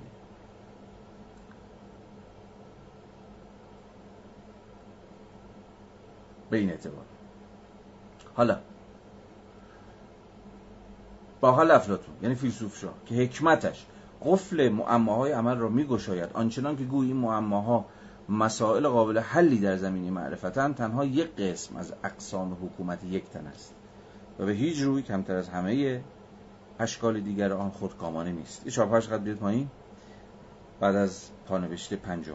اما وجه مشترک همه خودکامگان این است که شهروندان را از هیته عمومی بیرون میرانند و تأکید می‌کنند که سرشان به کار خصوصی خودشان گرم باشد و تنها حاکم باید به امور عمومی بپردازد. این همون به زعم آرنت دشمنی با خود سیاستی که اصلا با خود افلاتون شروع میشه. یعنی تعطیل کردن سیاسته چون یادتون باشه سیاست برای آرنت عملا مترادف با برپایی هیته عمومی بود. گشودگی این حیطه عمومی به روی جمهور مردم بود که حالا می‌تونن دست به عمل بزنن و بر وفق interaction های خودشون امور عمومی خودشون رو پیش ببرن. اما شما کجا با تعطیلی سیاست سر کار دارید؟ اونجایی که در واقع سرکله یه فرم سیاسی پیدا میشه که میگه آقا اصلا حکومت کردن یا حکومت کردن هم نه. اداره امور عمومی یعنی امور عمومی چی؟ یعنی اموری که به همگان مربوط میشه دیگه. به همگان مربوط میشه. امور عمومی به اعتبار تعریفشون یعنی اموری که پای همگان یه جوری درگیره. یا همگان یه جوری بهش وصلن یا بهش ربط دارن یا باش نسبت دارن. اداره امور عمومی رو عملا به خودش منحصر می‌کنه. اون فرم سیاسی خودکامه ای حالا چه در حالت در هیئت یک تن چه در حالت یک اولیگارشی یا یک جمع برگزیدگان یا حالا هر چیزی شبیه این. و جمهور مردم رو حواله میده به خونه هاشون به حوزه خصوصی. به زندگیتون رو بکنید ما اداره می‌کنیم.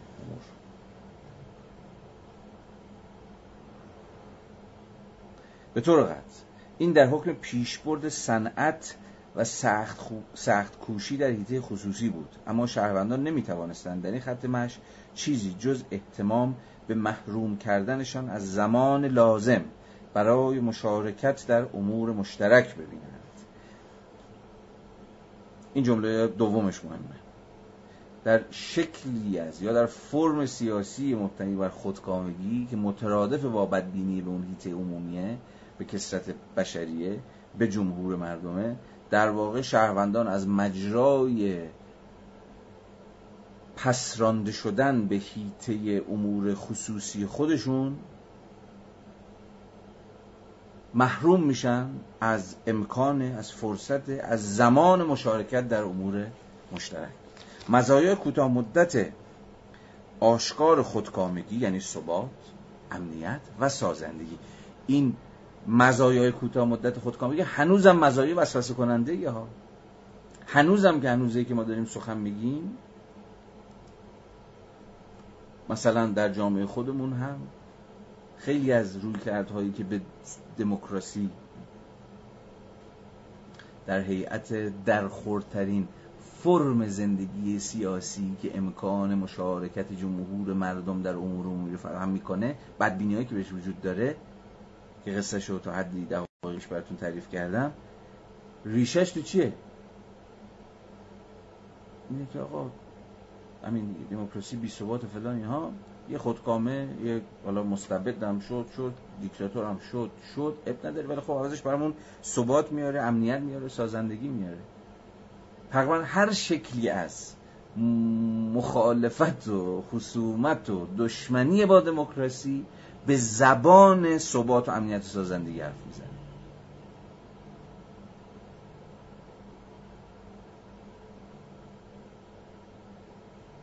مزایای کوتاه مدت آشکار خودکامگی یعنی ثبات و امنیت سازندگی همون چیزی است که باید مراقب آن بود. ولو تنها به این دلیل که این مزایا زمینه را برای از دست رفتن محتوم قدرت هموار می‌کنه قدرت به همون معنای آرنتی در فکر می‌کنم جلسه گذشته شاید دو جلسه گذشته. یعنی اصلا امکان چی داره میگه مشکلشون چیه؟ اصلا از دست رفتن محتوم قدرت. یعنی دیگه اصلا امکان اینکه قدرتی شکل بگیره چون قدرت یادتونه دیگه محصول همافزایی من تو بود در صورت بندی آرنتی دیگه. یادتونه؟ و به این همیشه قدرت جمعیه. چیزی به نام قدرت فردی وجود نداره نزد آرنت. در تا جایی که به فرد مربوط میشه فرد زور داره یا توان داره. فورس داره یا استرنس داره. قدرت همون پاور در یا پوتنسی یا پوتنشیالیتی یا داینانومیا به معنای عرستوی کلمه اینها همه محصولات همافزایی جمهور مردم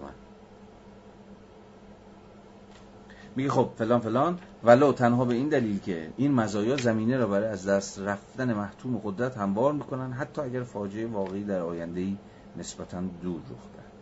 واقعیت این است که پناه بردن به پابرجایی سکون و سامان از شر شکنندگی و ناپایداری امور بشری آنقدر قابل استناد هست که این رأی که این رأی را پذیرفتنی جلوه دهد که بخش اعظم فلسفه سیاسی را از افلاتون به این سو می‌توان به منزله تلاش های گوناگونی برای یافتن شالوده های نظری به راه های عملی گریز از سیاست به طور تام و تمام تفسیر کرد. خیلی این نکته تعیین کننده است و اصلا کل فهم ما از فلسفه سیاسی از افلاتون باید و دچار تحول می‌کنه. از اون حیث که دست کم به زم آرنت کل این فلسفه سیاسی پس افلاتونی یه جور تلاشیه برای گریز از سیاست.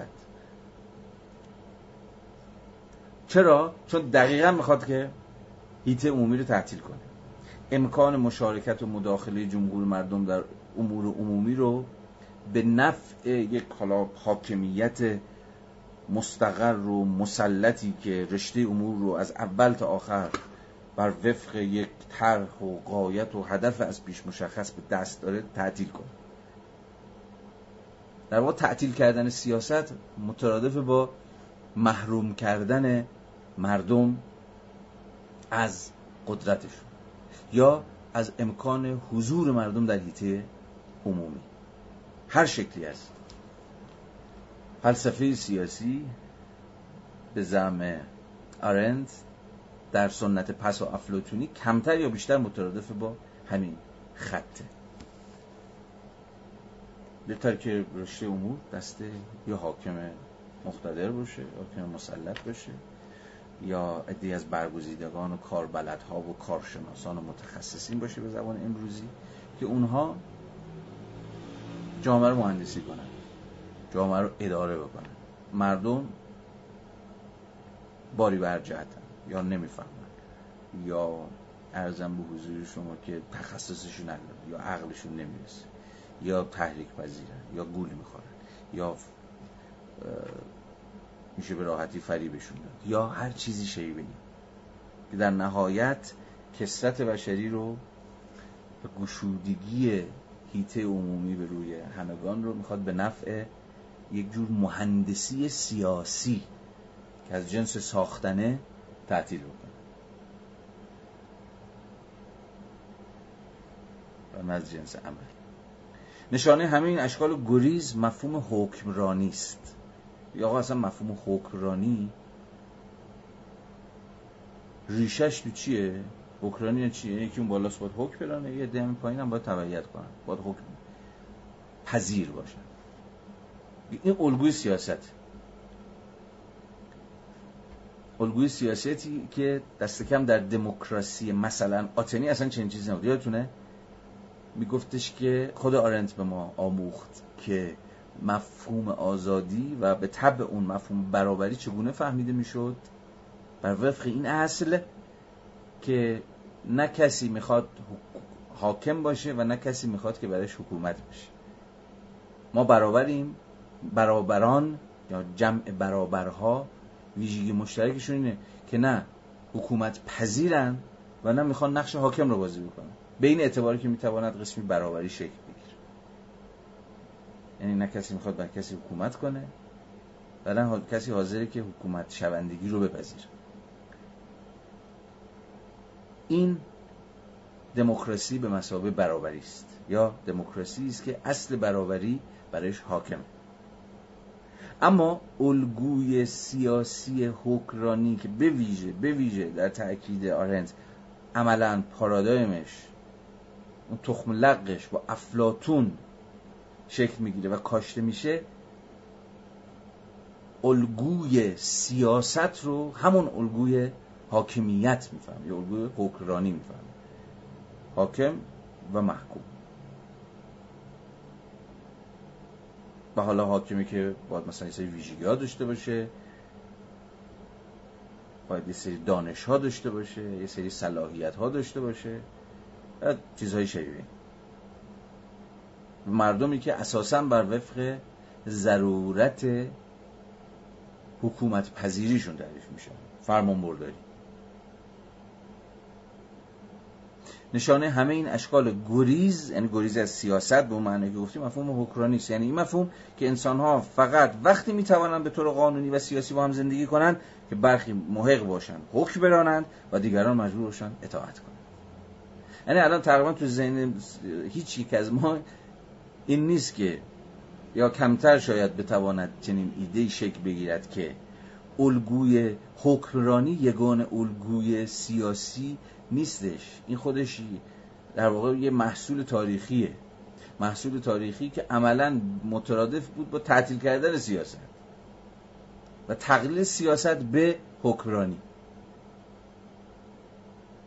اندیشه پیش با افتاده که پیشا پیش نسل افلاتون ارسطو میابی مبنی بر اینکه هر گونه اجتماع سیاسی مرکب از حاکمان و محکومان است و تعاریف جاری از اشکال حکرانی. اشکال حکرانی داریم البته. حکرانی یک تن یا پادشاهی حکرانی چند تن یا اولیگارشی حکرانی بسیاران یا دموکراسی. به معنای ارزم به حضور شما که یونانی آتنی خودش که بازم دیدیم همچنان یک خلع یا یک فقدان یا یک نقص یا یک ایراد ساختاری تکان دهنده و نفسگیر داشت. برای که اتفاقا اکثریت مردم ازش بیرون بودن. زنان برده ها بربرها و غیره و غیره. ولی به هر صورت در واقع میگه همه اینها مبتنی و بدگمانی نسبت به عمل است نه خارشماری انسان ها و خواستگاه آن میل بس پرشوری است نسبت به یافتن جایگزینی برای عمل. نه هیچ گونه اراده غیر مسئولانه یا خودکامانه معطوف به قدرت.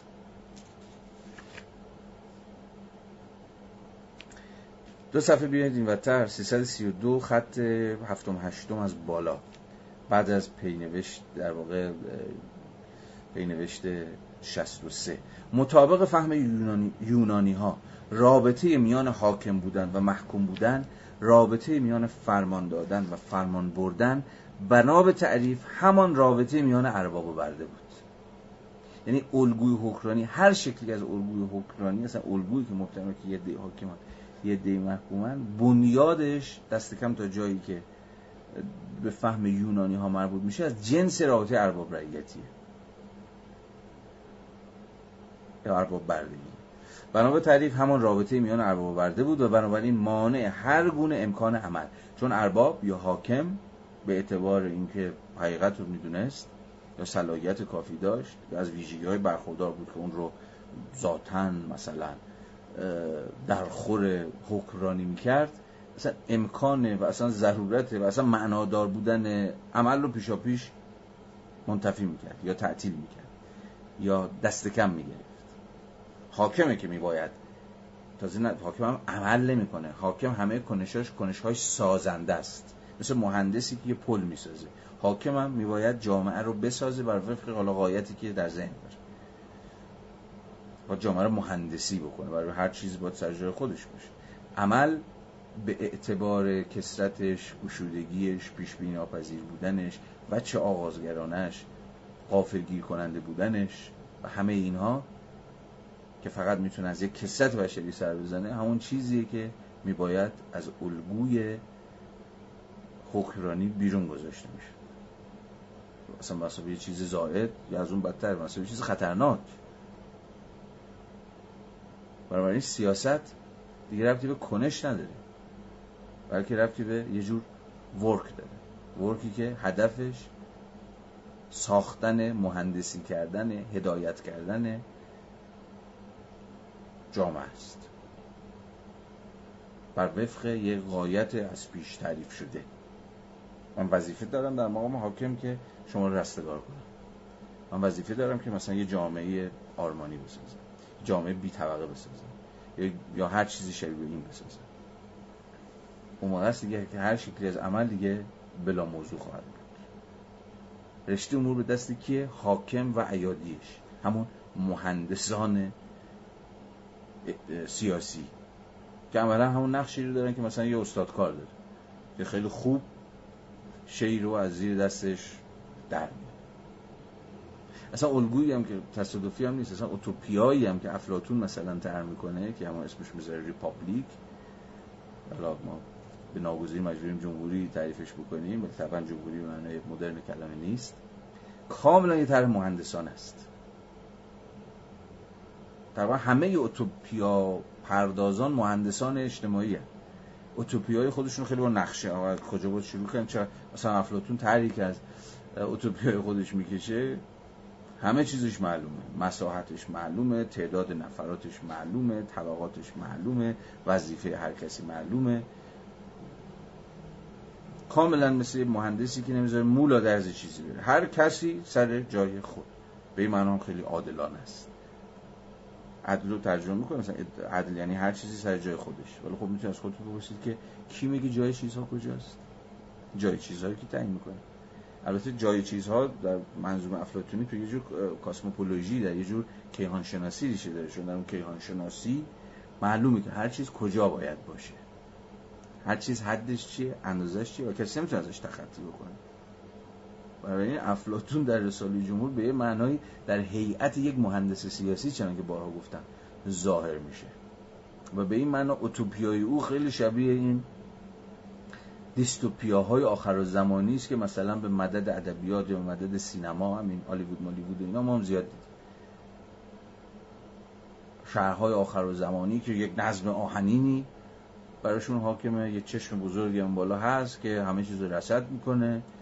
از همه چی خبر داره از هر کسی هم تکلیف هر کسی هم مشخص کرده که چقدر کجا باید کار بکنه و اونجا هیچ فضای آزادی هیچ فضایی برای کنشی هیچ فضایی برای کسرت بشری وجود نداره کل زندگی اجتماعی تقلیل پیدا کرده به چی؟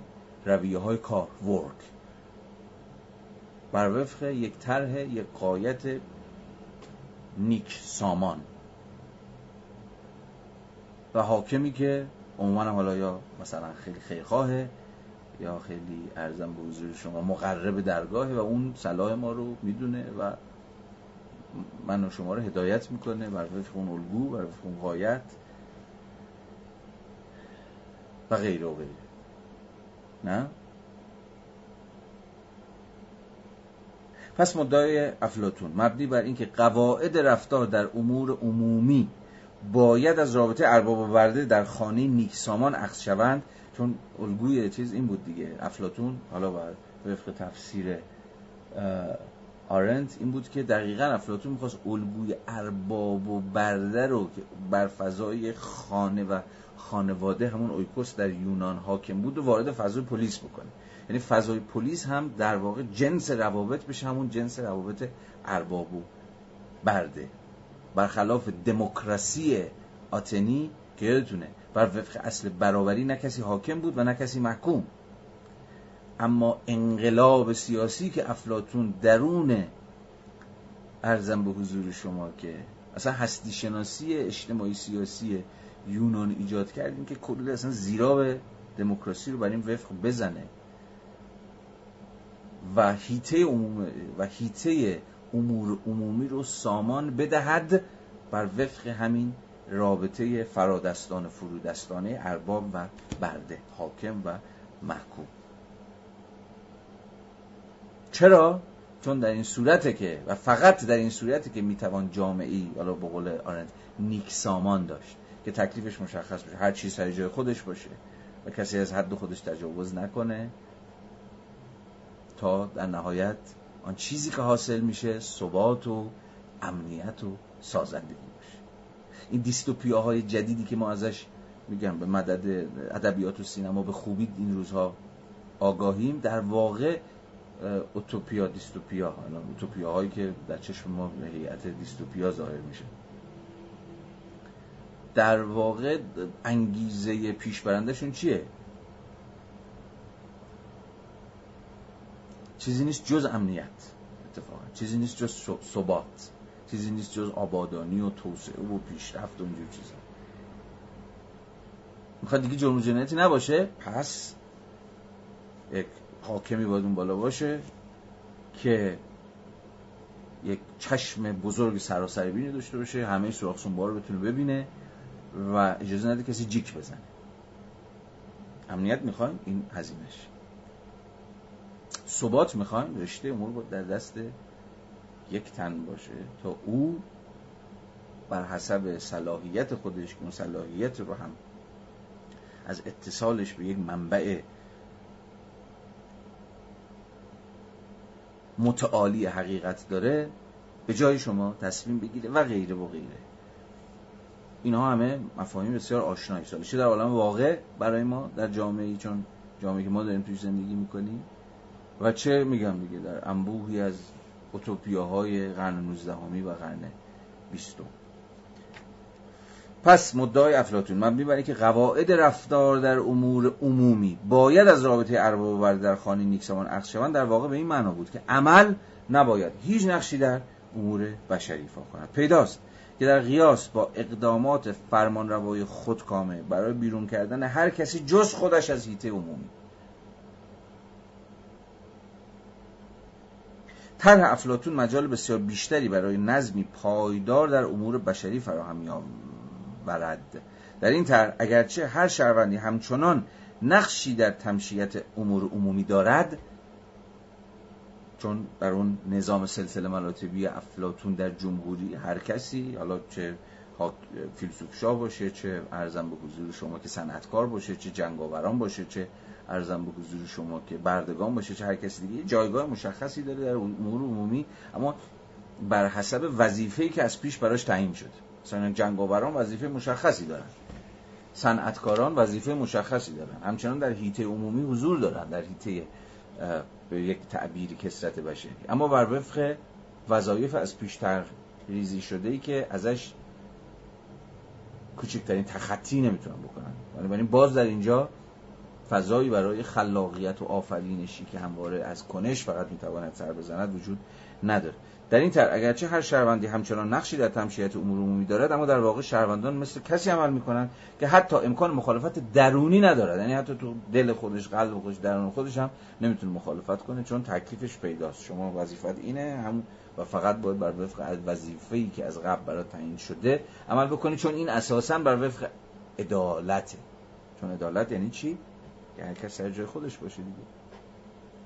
اما باید حواستون باشه. پیش هم گفتم.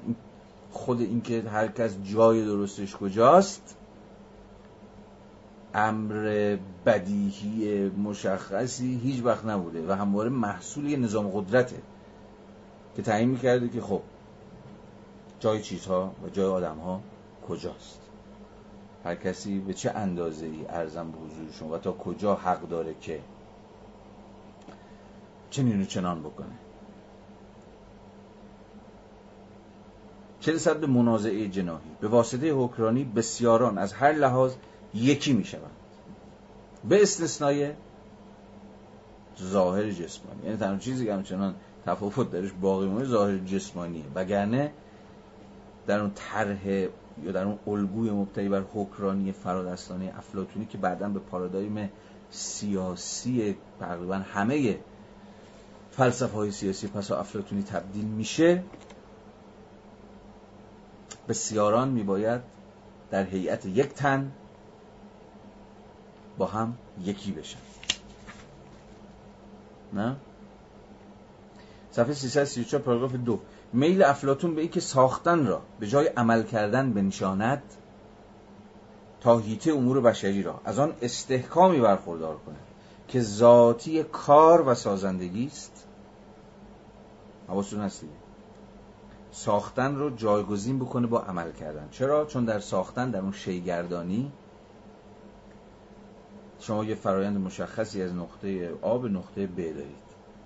مشخص شما چی می‌خوایم بسازین؟ این رو یه ایده یه طرحی براش دارید و اون رو بر وفق اون ایده می‌سازید هیچ اتفاق غیر مترقبه و غافلگیری کننده این وسط نباید بیفته.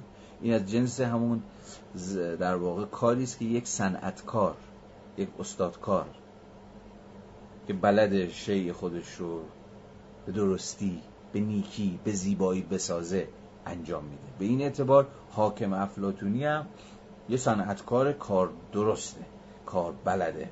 می‌دونه چجوری باید جامعه رو بسازه. چجوری باید جامعه رو آدم بکنه؟ این آدم سازی تصادفی نیست. این آدم سازی که هنوزم بخشی از پارادایم سیاسی مثلا حاکم بر جامعه مثل جامعه ماست از همین الگو میاد. آدم ها رو هم باید ساخت. دقیقا همونجوری که شما یک شی رو می‌سازید. بر وفق یک ایده. چیزی باید آدم های خوب آدم های مطیع آدم های حرف گوش کن آدم های حال بسازید. و این وظیفه حاکم با همه دم و دستگاه های حاکمیتیه که مثلا آدم سازی بکنن جامعه سازی بکنن. التفات می‌کنید؟ قصه چیه؟ چرا این هم مهم میشه؟ چون دیگه اینجا و تحت این شرایط شما می‌تونید مطمئن باشید که آنچه که می‌سازید حالا استحکام و دوام و بقای قاطعی خواهد داشت. چون سنگ رو درست روی سنگ گذاشت. این بنا دیگه بنای مستحکم است ولی همه ما می‌دونیم که حتی بسته ترین ها هم مثل اوتوپیا افلاتون که قرار بود ساختن مهندسانه رو جایگزین کنش سیاسی بکنند از درون اتفاقا فرو پاشیدن نه مثلا یه حمله خارجی بیاد بزن اونا رو کن برای اینکه هیچ وقت نمیشه. هیته امور بشری رو به تمامی تعطیل کرد. فضا رو به تمامی از کسرت تویی کرد و جای جاش رو به یه جور وحدت در هم تنیده انسان هایی که با هم یکی شدن و مثلا وحدت کلمه دارن یک رو شدن. ارزم به به رغم کسرتش ما یک, رو، یک بدن شدن تقلیل داد. کسرت ها همواره بیرون میزن بیش از همه در جای نمایان می شود که این میل درست در کانون فلسفه او یعنی آموزه ایده ها دست می رساند. افلاتون زمانی که دل مشغول فلسفه سیاسی نبود مثلا در رساله مهمانی و جاهای دیگر ایده را درخشنده ترین توصیف می‌کرد و بنابراین آنها را یعنی اون ایده ها را سور گوناگون ایده زیبا می‌خواند تنها در جمهوری بود که ایده ها این از اینجا بعد آرنت داره به اهمیت مفهوم ایده توی افلاتون اشاره می‌کنه که الان روشنتر میشه تنها در جمهوری بود که ایده ها به صورت ملاکا، معیارها و قواعد رفتار در آمده و جملگی صور, گون... گوناگون یا مشتقات ایده خوب یا خیر به معنای یونانی کلمه شدن. یعنی خوب برای چیزی یا مناسب بودن. باید اینو بخونم تا آخر تا بعد بتونم توضیحش بدم. این دگرگونی برای بکار بستن آموزه ایده ها در حیطه سیاست ضروری بود. دیگه قبل از مثلا رساله جمهوری و اینها افلاتون ایده رو همون مسل رو همون طرح و در واقع اون حالا من فرصت نمی‌کنم الان وارد مفهوم ایده نزد افلاتون بشم ولی خب خودتون می‌دونید ایده یک چیز نزد افلاتون در واقع اون چیز اصل جنس اصل جنس یک چیز نه؟ که در یک عالم غیر تجربی یعنی در غیر از این جهان امور بشری ما وجود داره و چیزها یا مصادیق صرفا نمونه های یا نسخه های بدلی از اون اصل یا از اون ایده. مثلا از این میز این میزی که الان من روش لپتاپم گذاشتم کتابم گذاشتم یه ایده ای داره یه طرحی داره که در بهترین حالت خودش ایده ها همواره با یه جور فولنس خودشون تعریف میشن با یه جور تمام و کمال بودن خودشون تعریف میشن. ایده میز بهترین حالت و کاملترین شکل میزه. که در یه ساحت فراتجربی وجود داره. میزهای واقعی همه نسخه های از اون میز اصلی هم. هیچ میز واقعی مثل اون اصله نمیشه. نسخه بدلشه.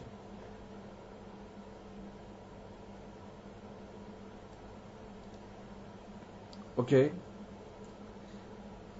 رفیقمون آرنت میگه که ایده ها تا قبل از جمهوری بیشتر ناظر بر امور زیبا بودن. یعنی ایده امر زیبا. مثلا ناظر بر فرض بکنید که حالا وقتی از زیبا حرف می‌زنیم و من وارد حوزه همین زیبا استتیک و هنر و صنعت و اینجور چیزا میشیم.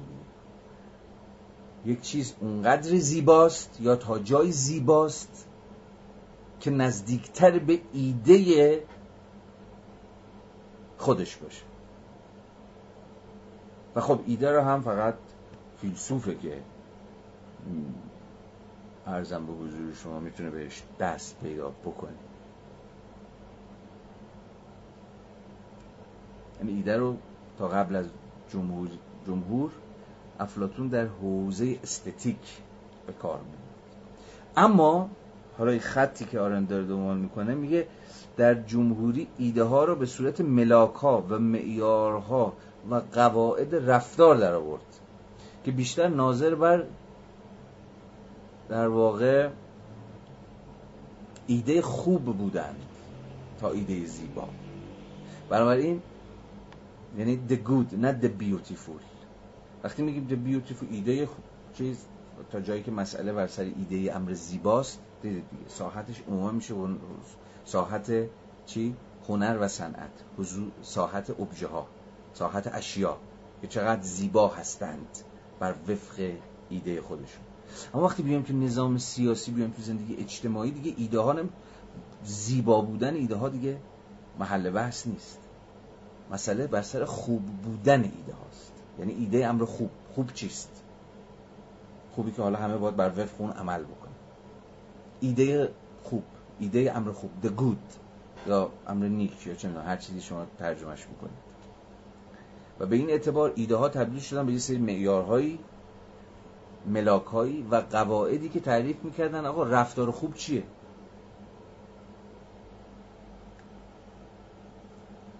حالا دوباره ادامه بدیم.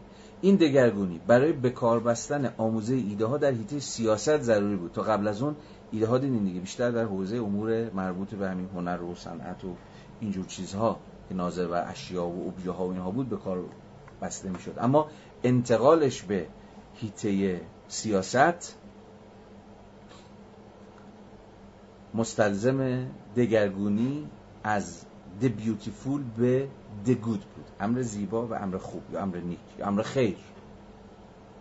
این دگرگونی برای به کار بستن آموزه ایده ها, ایده ها در حیطه سیاست ضروری بود و اینکه افلاتون لازم دید اعلام کند که خوب و نه زیبا برترین ایده هاست اساسا با هدف سیاسی بود. حالا پس شما فیلسوفی داشتید؟ چون الان در حوزه زندگی اجتماعی و سیاسی هستیم دیگه که یادتونه حکرانش قرار فیلسوف باشه. و فیلسوف هم یادتونه که دسترسی داشت به ایده ها و در اینجا دسترسی داشت به چی؟ ایده خوب امر خوب امر نیک امر خیر. و اون به ما میگفتش که ببین خوب این است نیک این است خیر این است و باید بر خون عمل بکنی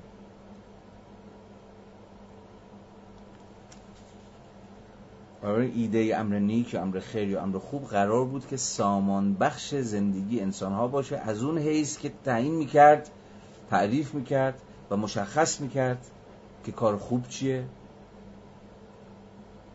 و مثلا کار بد چیه. چگونه باید رفتار کرد یا چگونه نباید رفتار حالا این دیگه تکلیف مشخص می‌شد. تکلیف ویتا اکتیوا. شما باید در مقام انسان یا به تعبیر دیگه در مقام شهرمند میباید بر وفق یک ایده که از قبل معلومه و فیلسوف هم به شما گفته که یا مثلا فقیه جامع شرایط به شما گفته که ببین این است و جز این نیست بر وفق این رفتار بکنید باز اینجا چیه؟ باز کنش بلا موضوعه. از کنش معنی نداره. فقط اینجا بیهیویره که معنا داره. رفتار. رفتاری که باید خودش رو وفق بده. با ایده امر خوب. و ازش تخطی نباید بکنه. همین باید آدم خوبی باشن. و حاکم هم و همه دم و دستگاه های ایدولوژیکش هم به شما خواهند گفت رفتار خوب نیک خیر فلان اینها چیه؟ و کل نظام تربیتی و آموزشی اون موقع تبدیل میشه به چی؟ آموختن و درونی کردن مجموعی از رفتارها بر وفق ایده امر خوب.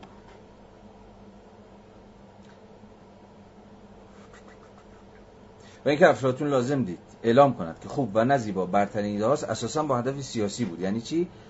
رفع ویژگی شکنندگی و ناپایداری از امور بشری. چون اگر عمل باشه اگر ساحت ویتا اکتیوای بشری گشوده به روی عمل باشه اون موقع باز دوباره ما گرفتار شکنندگی و ناپایداری میشه. چجوری میشه از یک استحکام و دوام و بقای برخوردارش کرد؟ در صورتی که بشه همه رو متقاعد کرد و این وظیفه در واقع یک جمهوری یک رسپوبلیکا یک یا یک پلیتیای افلاتونیه که همه رو همه شهروندان خودش رو بنشونه سر جای خودشون رفتار درست و خوب بهشون بیاموزه و اجازه تخطی و سرپیچی و خروج و انحراف از این ایده امر خوب رو بهشون نده. و می‌تونید حد بزنید که حالا در اینجا چقدر خود مثلا نظام آموزشی و تربیتی خود پایدیا یا همون تربیت کردن اهمیت پیدا می‌کنه. چون از مجرای پایدیاست که ایده امر خوب درونی شهروند میشه و شهروند یاد می‌گیره که او رفتار خوب این است و من باید اینگونه باشم و نه به گونه دیگر. اما ایده خوب برترین ایده فیلسوف نیست که که می‌خواهد درباره ذات حقیقی هستی نظر ورزی کند و بنابراین قار تاریک امور بشری را به مقصد آسمان روشن ایده ها ترک می‌گوید. حتی در جمهوری در تعریف فیلسوف هنوز گفته می شود که او دوستدار زیبایی است. در تعریف فیلسوف چنین گفته می شود. نه خوبی. خوب برترین ایده فیلسوف شاه است. یعنی کسی که بیش از این که فیلسوف باشه حالا قرار حاکم هم باشه و شاه هم باشه اونه که حالا دغدغه بیشتر از اینکه دغدغه امر زیبا داشته باشه و دوستدار زیبایی باشه دوستدار خیره. یا به دنبال ایده خیره. چرا؟ چون فقط بر وفق ایده خیر می‌تونه جامعه رو اداره بکنه. در حیطه زندگی اجتماعی امر زیبا اونقدر محلی از اعراب نداره. امر خیری که مهم چون خیره که می‌تونه یک جامعه رو سامان بده. اگه همه می‌دونن خیر چیه اون موقع است که می‌تونن مثل آدم کنار هم دیگه زندگی بکنن. و اینو هم فیلسوف شاه بهش میگه یا ولی فقیه قصه ما بهش میگه. خوب برترین ایده فیلسوف شاه است که می‌خواهد حکمران امور بشری باشد زیرا باید زندگیش را در میان مردم بگذراند و نمی‌تواند برخلاف فیلسوف فیلسوف تک و تنها که اصلا هیتی امور بشری رو دیدید دیگه کلم صحبتش کردیم حتی حتی نظر افلاطون که هیتی امور بشری امور رو ترک می‌کنه. و از مجرای جور انزوا یا خلوت یا هر چیزی شبیه به این به دنبال حقیقتی میگرده که در هیئت امر زیبا به ویژه سرکلش پیدا میشه. اما فیلسوف شاه فیلسوف تکین قصه ما نیست. او باید در میان انسان ها زندگی کنه دیگه و نمی‌تواند تا ابد زیر آسمان ایده ها سکنا گزیند. او حتی وقتی که به قار تاریک امور بشری باز میگردد تا بار دیگر با هم نوانش به سر برد حاجت به ایده ها دارد که در مقام ملاک ها و قواعد دلیل راه باشند ملاک ها و قواعدی که انبوه رنگ به رنگ کردارها و گفتارهای بشری با آن سنجیده می شوند و زیل آنها قرار می گیرند آن هم با همان قطعیت مطلق و عینی هدایتی که صنعتکار در ساختن تختهای جزئی بر حسب الگوی ثابت و همیشه حاضر و فرد غیر متخصص در قضاوت درباره آنها بر حسب همین الگو یعنی ایده تخت به طور کلی می‌تواند از آن برخوردار شود. میگه این ایده به مساوی ملاک به مساوی یک ارزم به حضور شما قاعده اصلا مساوی یک متر اونه که تعیین می‌کنه رفتارهای شما چقدر با اون ایده امر خوب یا خیر می‌خونه یا چقدر ازش منحرف شده. وظیفه فیلسوف شاه وظیفه حاکم در الگوی افلاتونی که هنوز این الگو با ماست. هنوز این الگو این افلاتون بابا افلاتون 2500 سال پیش حالا یه زده. چه ربطی؟ این الگو بخشی از حافظه تاریخی نه فقط غرب. بلکه شرق به معنی هم خاورمیانه هم هست. ما سالهای سال افلاتونی میاندیشیم. بر وفق پارادایم افلاتونی میاندیشیم و هنوز هم میاندیشیم. هنوز هم بخش پررنگی از فلسفه اسلامی و حتی فلسفه غربی درون افق با این صورت بندی در اون افق افلاتونی داره میاندیشه و فکر می‌کنه. مثلا یک نظم سیاسی رو یا اصلا حاکم رو و هر چیز دیگه شبیه این رو همین گونه که داریم صحبتشو می‌کنیم می‌فهمه. صفحه 336 خط چهارم. در جمهوری فیلسوفشاه ایده ها را به همان صورتی به کار میبندد که صنعتکار یا پیشور قواعد و ملاکایش را. یعنی دقیقا فیلسوفشاه یا همون حاکم افلاتونی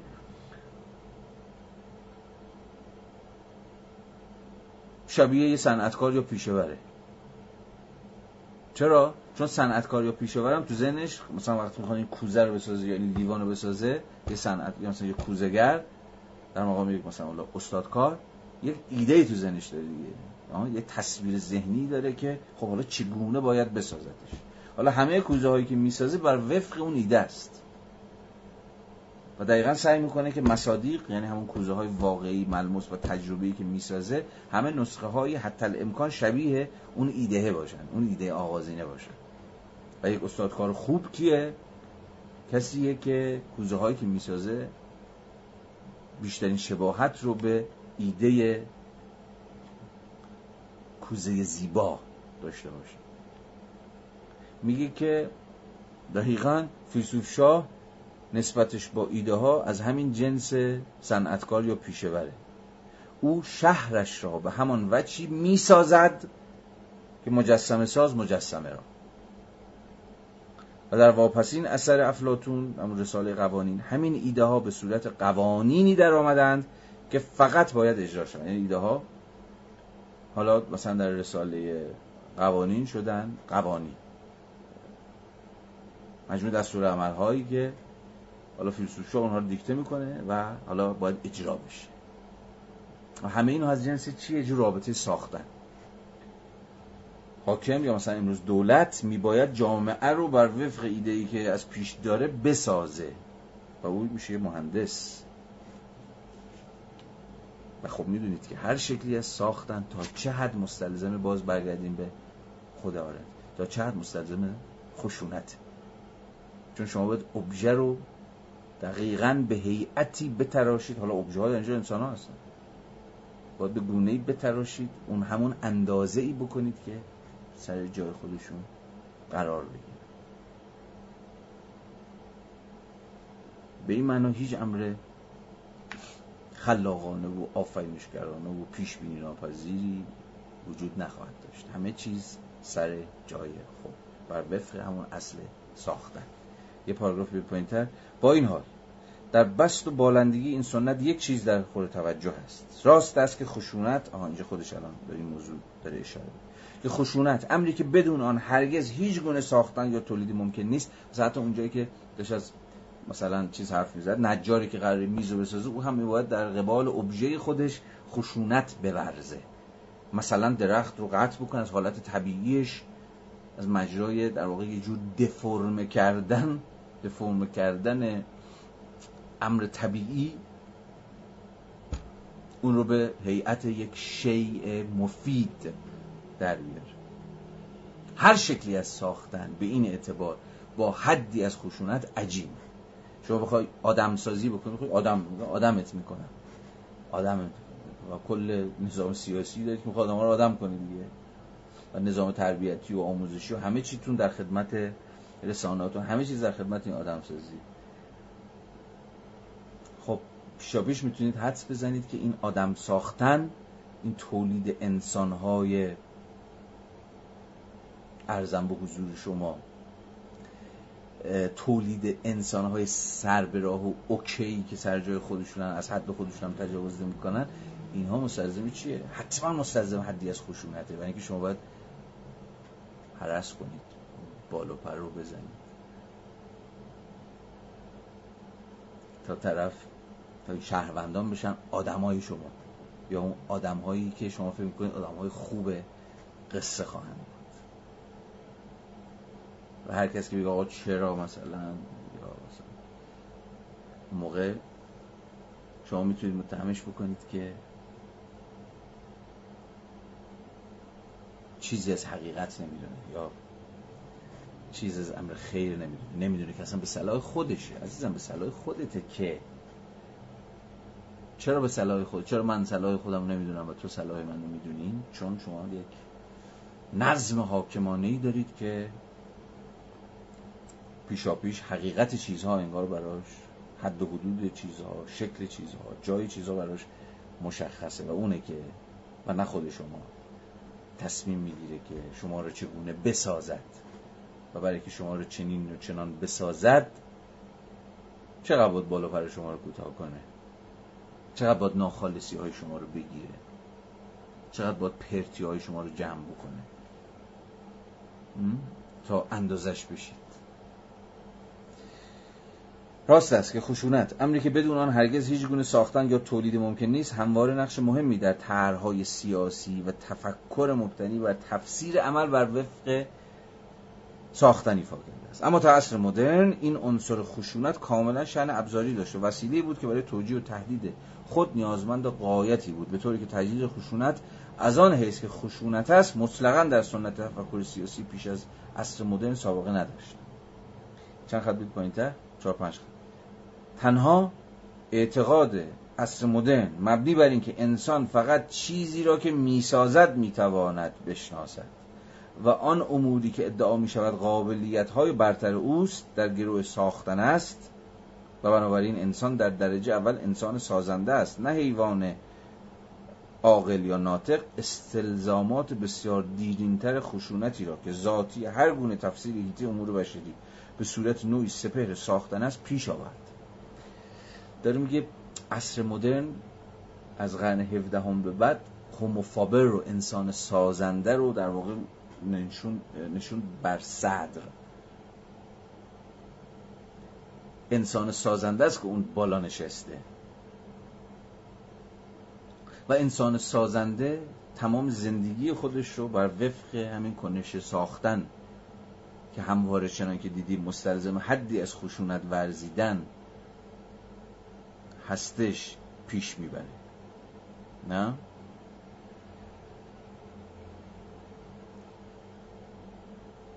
این امر خصوصا در سلسله انقلاب ها نظرگیر بوده است که مشخصه اصر مدرنن و جملگی به استثنا انقلاب آمریکا که حالا آرنت فکر کرده انقلاب آمریکا تنها انقلابی بود که به خشونت به اون معنایی که من نظر خودش متوسل نشد که حالا بحث دیگری است.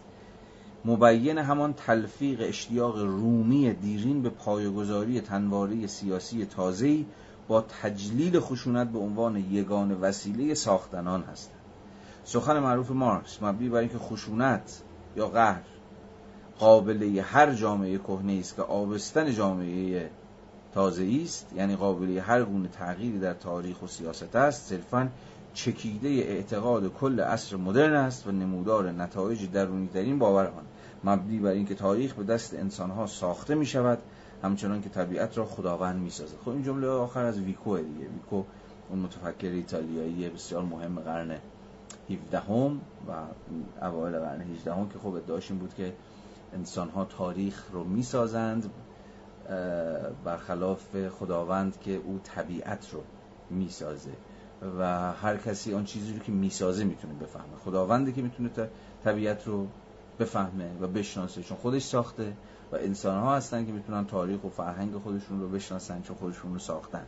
با ویکو ساختن و فهمیدن یا شناختن با هم عجین شد. اما فارغ از این یه حرف خیلی تعیین کننده آرنت داره می‌زنه. درباره نقش خشونت مثلا به ویژه در فرض کنید قرن بیستم. چرا در قرن بیستم خشونت انقدر تعیین کننده است؟ نه فقط به این دلیل که مثلا ما ابزارهای خشونت خیلی ترسناکتری ساختیم.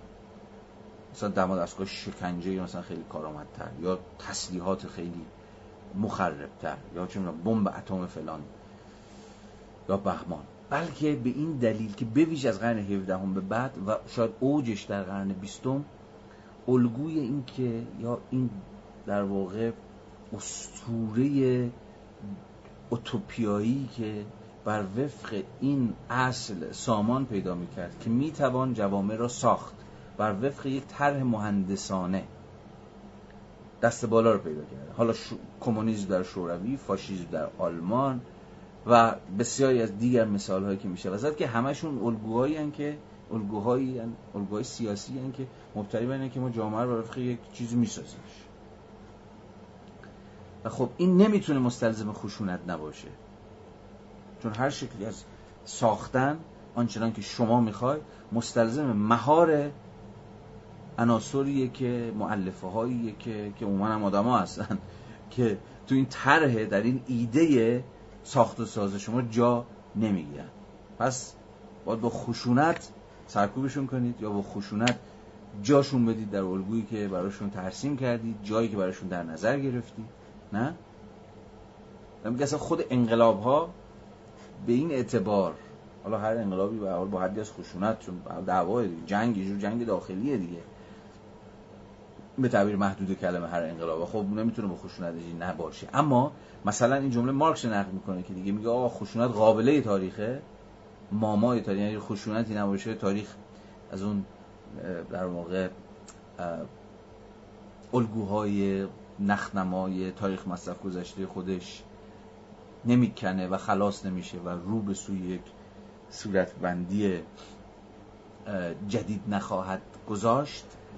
این, این صورتبندی مارکسی که اینقدر خشونت رو مهم می‌دونه به زمانه چکیده همه این در واقع اعتقاد کل عصر مدرنه که خشونت برای ساختن یک جامعه یه جامعه جدید هر چی که می‌خواد باشه لازمه.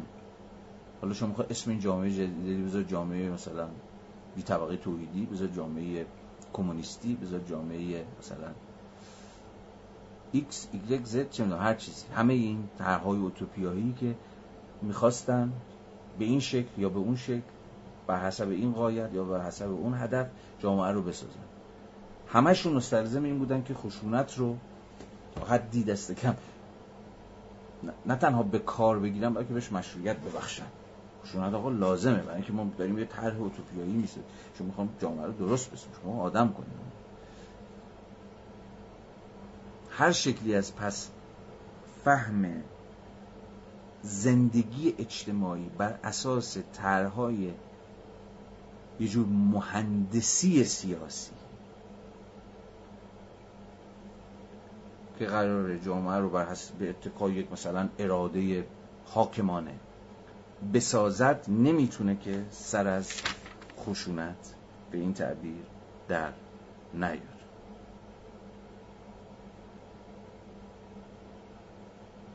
و به این معنا چنان که آرنت میگه مثلا در صفحه 338 دو سه خط انتهایی پاراگراف اول تا زمانی که معتقدیم در حیطه سیاسی سر و کارمان با قایت و وسایل است یعنی یک هدفی داریم یک طرح آرمانی مثلا می‌خوام سوسیالیسم در این جامعه پیاده کنیم می‌خوام اسلام رو در این جامعه پیاده کنیم می‌خوام لیبرالیسم رو در این جامعه پیاده بکنیم می‌خوام فاشیسم رو در این... هر, هر چیزی هستن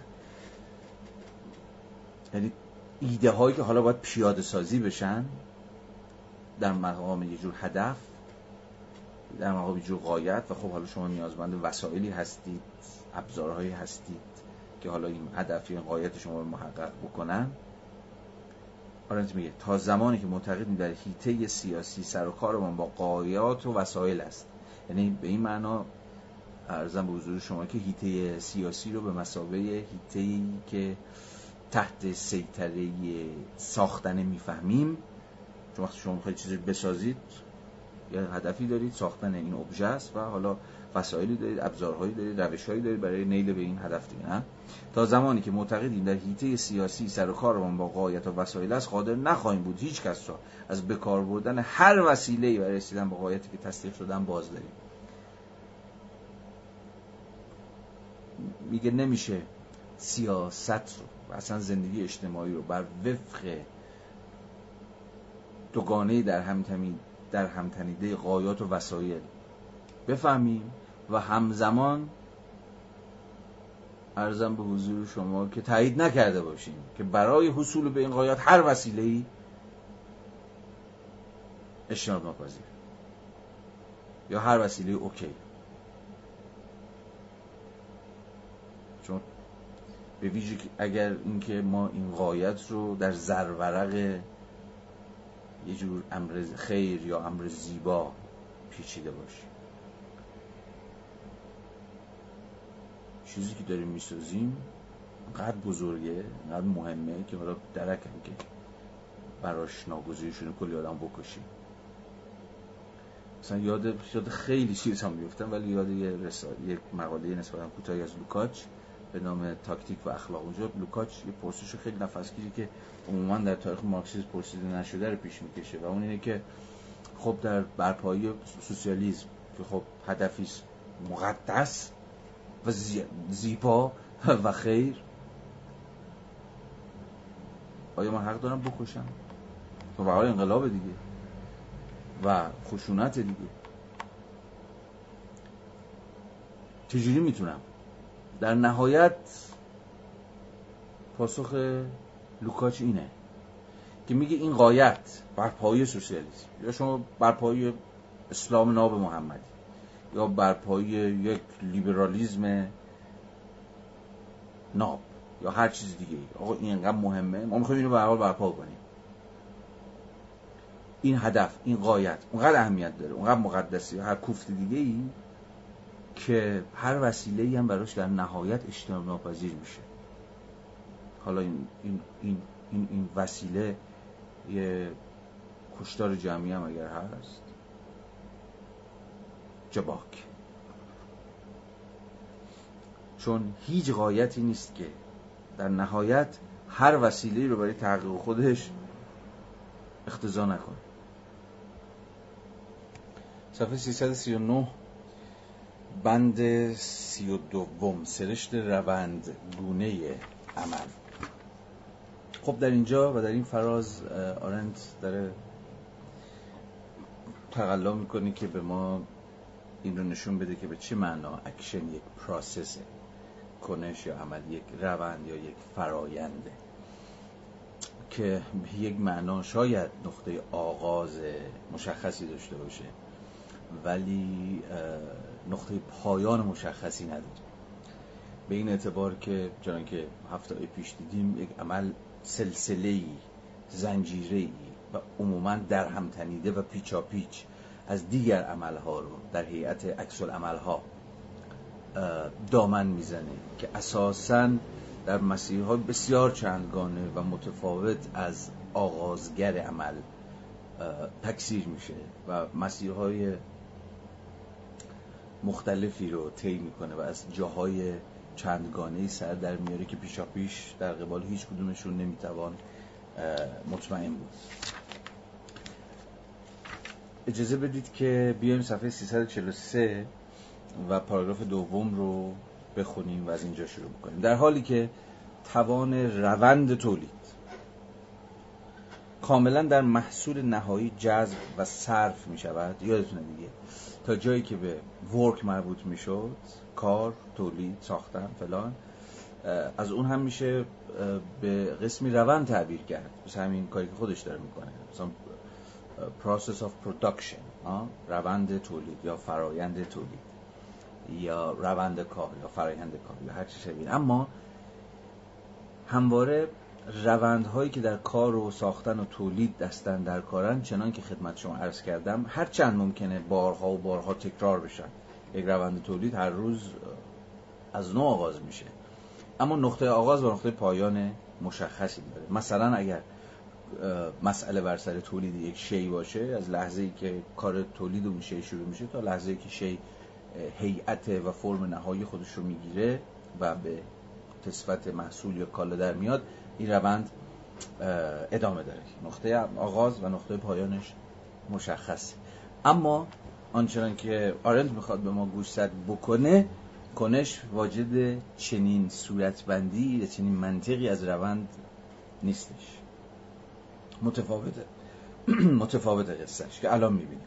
در حالی که توان روند تولید کاملا در محصول نهایی جذب و صرف می شود توان روند عمل هیچگاه در عملی منفرد به کلی صرف نمی شود بلکه به عکس می تواند در همان حال که پیامدهای آن عمل بیشتر می شوند فزونی پیدا کند و تکثیر شود. آنچه در حیط امور بشری پایدار میماند همین روند هاست انبوهی از روندها رو میشه نشون داد مثلا در جامعه خودمون که سالهای سالی که از آغازیدنش میگذرد. که حتی شاید خود این نقطه آغاز هم نشه دقیقا مشخص کرده که دقیقا کجا این عمل آغاز شده. اما روندش همچنان ادامه داره. همچنان داره از توش پیامد و اثرات در میاد. ممکن بسیار بسیار فاصله گرفته باشیم ازش.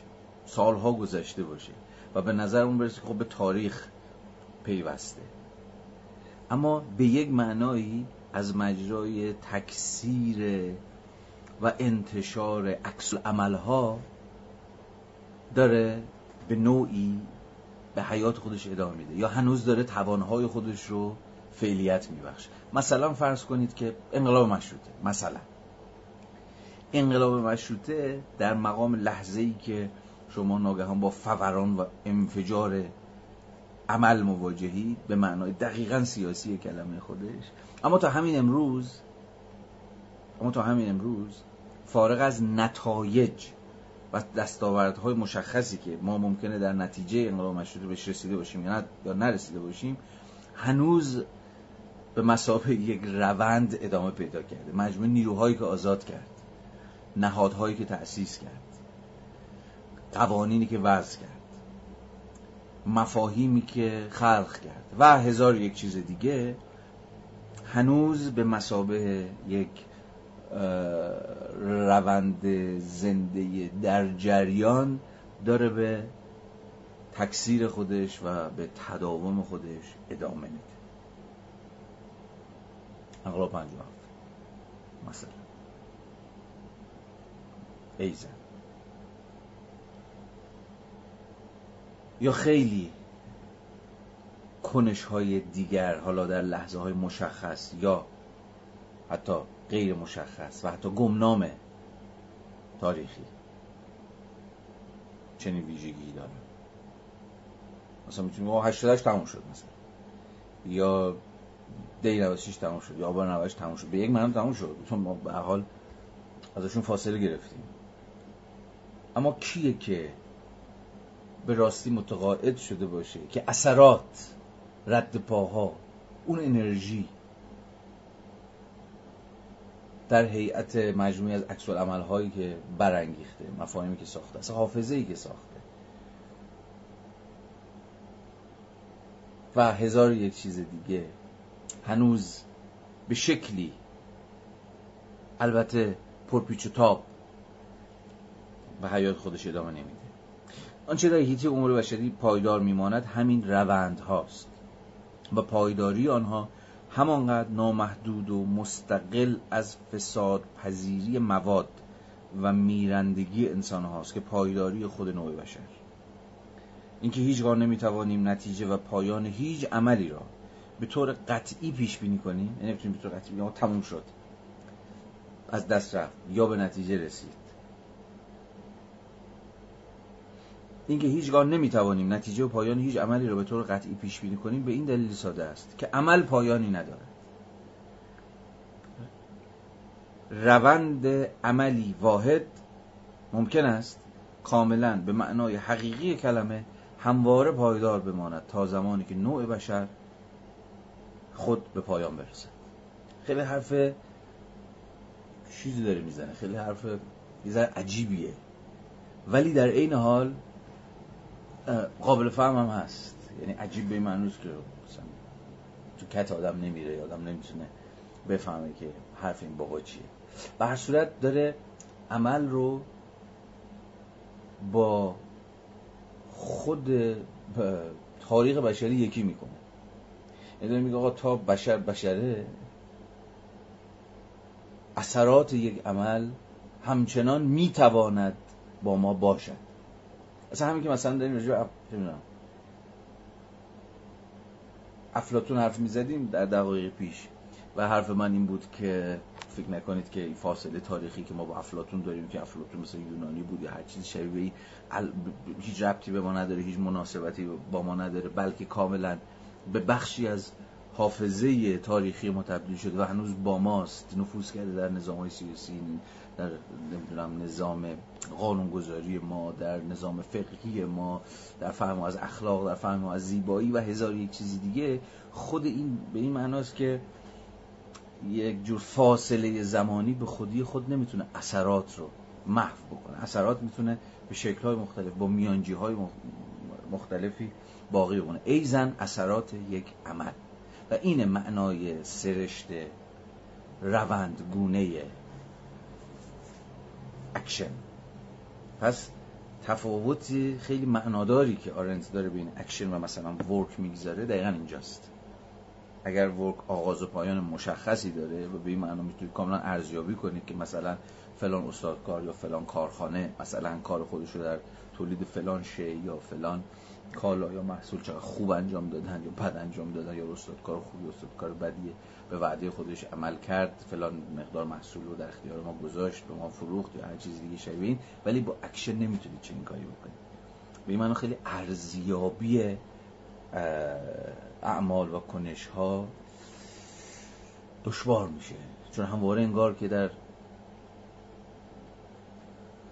اکنون و ایضا در آینده ما جاری هستن و می‌تونن که از جاهای دیگری هم سر در بیارن. اینکه اعمال چنین قابلیت عظیمی برای پایدار ماندن دارند و از این حیث برتر از همه محصولات دیگر ساخته انسان می نشینند چه بسا مایه مباهات می بود اگر انسان ها می توانستند بار آن را بار بازگشت پذیری و پیش بینی ناپذیری را که روند اول که روند عمل توانش را از آن می‌گیرد تا آورند انسان ها همواره می‌دانستند که چنین چیزی محال است.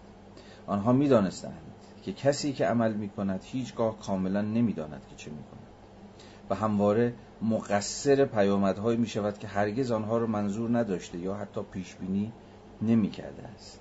این همون معنای پیش بینی ناپذیری عمله و معنای بازگشت ناپذیری عمل هم هست. که دیگه نمیشه به نقطه صفر برگشت. نقطه که عمل هنوز اتفاق نیفتاده و این همه چه این بازگشت ناپذیری چه این پیش بینی ناپذیری به هر حال به عمل همواره خصلتی بی ثبات و شکننده میبخشه. به رغم اینکه از مجرای روندگونه بودنش همواره پایداره یا همواره در میان ما باقی میمونه. اما همین ببینید. شما یه عملی همین مثال که خودش داره اینجا می‌زنه. شما یه عملی رو آغاز می‌کنید. ولی پیامدهاش آنقدر چنگانه میشه پیامدهایی که شما فکرش هم نمی‌کردید که این کار شما این همه تکثیر بشه این همه در جهات مختلفی پراکنده بشه. و نمی‌تونید اینا رو حذف کنید نمی‌تونید برگردید. نمی‌تونید خودتون از شرش خلاص بکنید. حالا چه در هیئت مثبتش مثلا حالا چه در منفیش.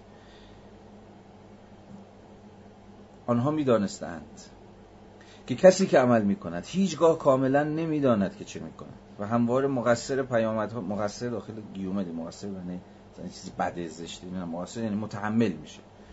و همواره مقصر پیامدهایی می شود که هرگز آنها را منظور نداشته یا حتی پیش بینی نمی کرده است. و پیامدهای عملش هر قدر هم فاجعه بار و نامنتظر باشند هیچگاه نمی‌تواند آن عمل را خونسا کند. یعنی همون بازگشت ناپذیری معنیش اینه. چون عملی که دیگه نمی‌تونه خونساش کنی. حالا در در بخش در بند سی و سه و سی و چار بحث می‌کنه که این البته به این معنی است که ما به تمامی در برابر بازگشت ناپذیری اعمال و در برابر پیش بینی ناپذیری اعمال خلع سلاح شدیم. در برابر بازگشت ناپذیری اعمال همچنان چیزی چون بخشایش ممکنه. حالا بحث می‌کنیم. و در قبال پیش بینی ناپذیری اعمال همچنان چیزی چون عهد بستن یا قول دادن ممکنه. که هر یک از اینها به درجاتی و تا حدی می‌تونن ما رو از مخمسه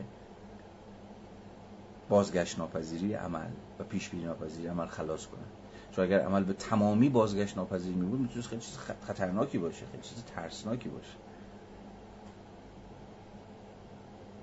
اگر عملی که از ما سر می‌زد به هیچ شکلی تحت هیچ شرایطی نمی‌تونستیم که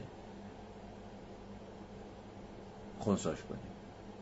مثلا اگر نمی‌تونستیم عوض بخوایم و ممکن نبود که بخشیده بشه به تمامی در برابر پیش بینی ناپذیری عمل یعنی گشودگی تامش به روی آینده که یعنی هر اتفاقی ممکنه در نتیجه خود حیات بشری بیفته بیدفاع می بودیم. اگر نمی‌تونستیم قول بدیم و عهد ببندیم.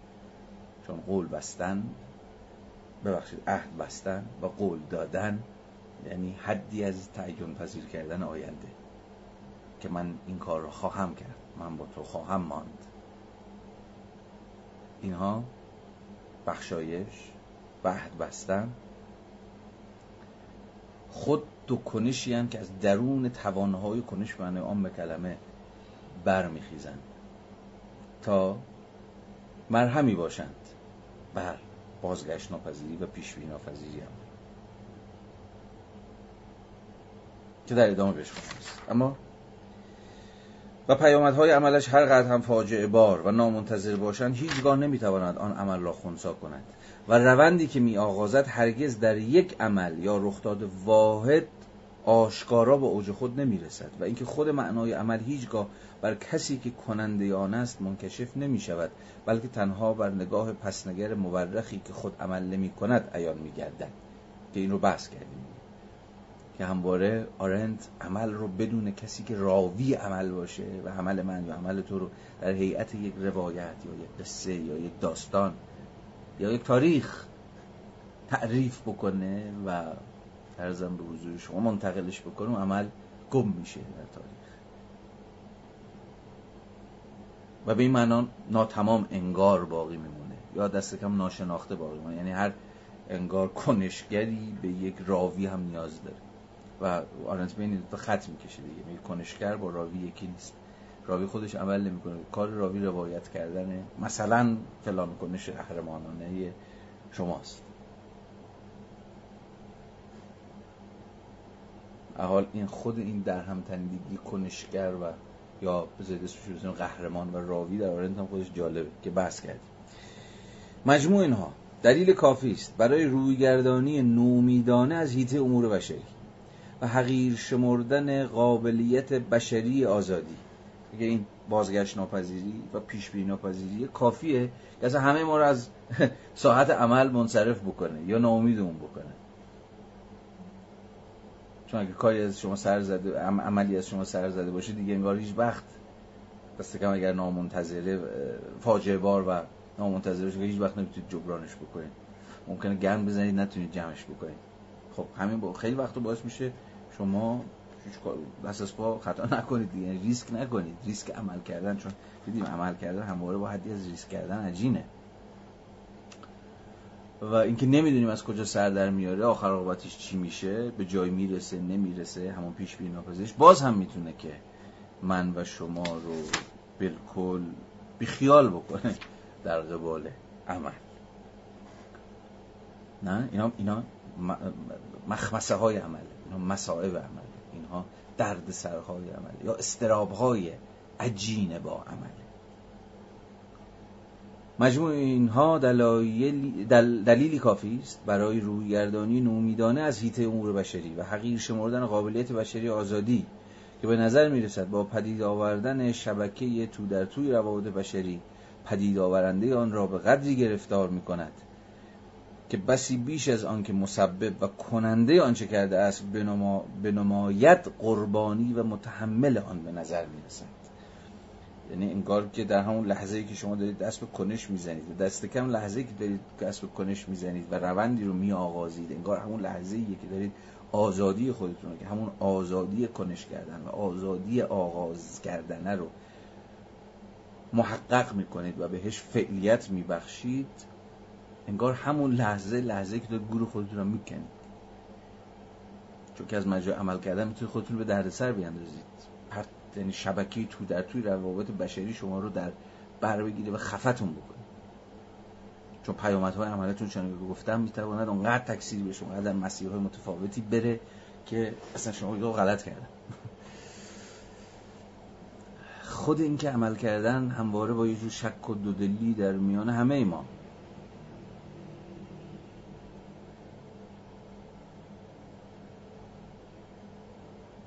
باقی مونده هم با نتونست خودش خلاص کنه از این دو دلی ها از این استراب هایی که با خودش میاره.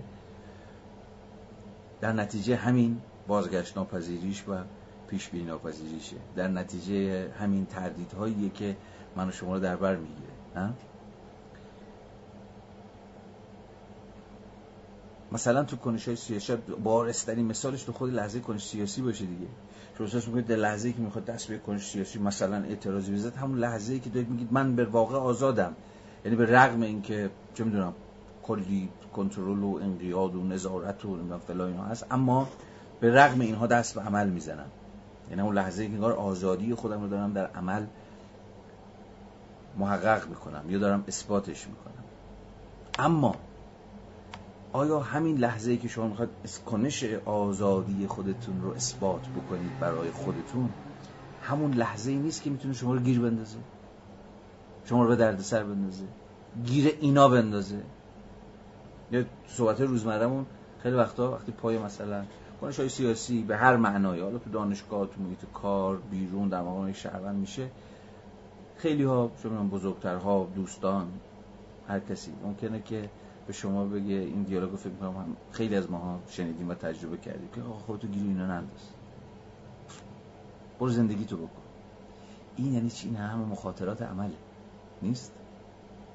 یعنی همون لحظه ای که قرار شما رو در هیئت یک سوژه آزاد بر بسازه شما رو متقاعد کنه که من یک سوژه آزاد هستم همون لحظه ایه که شما رو گیر میاندازه.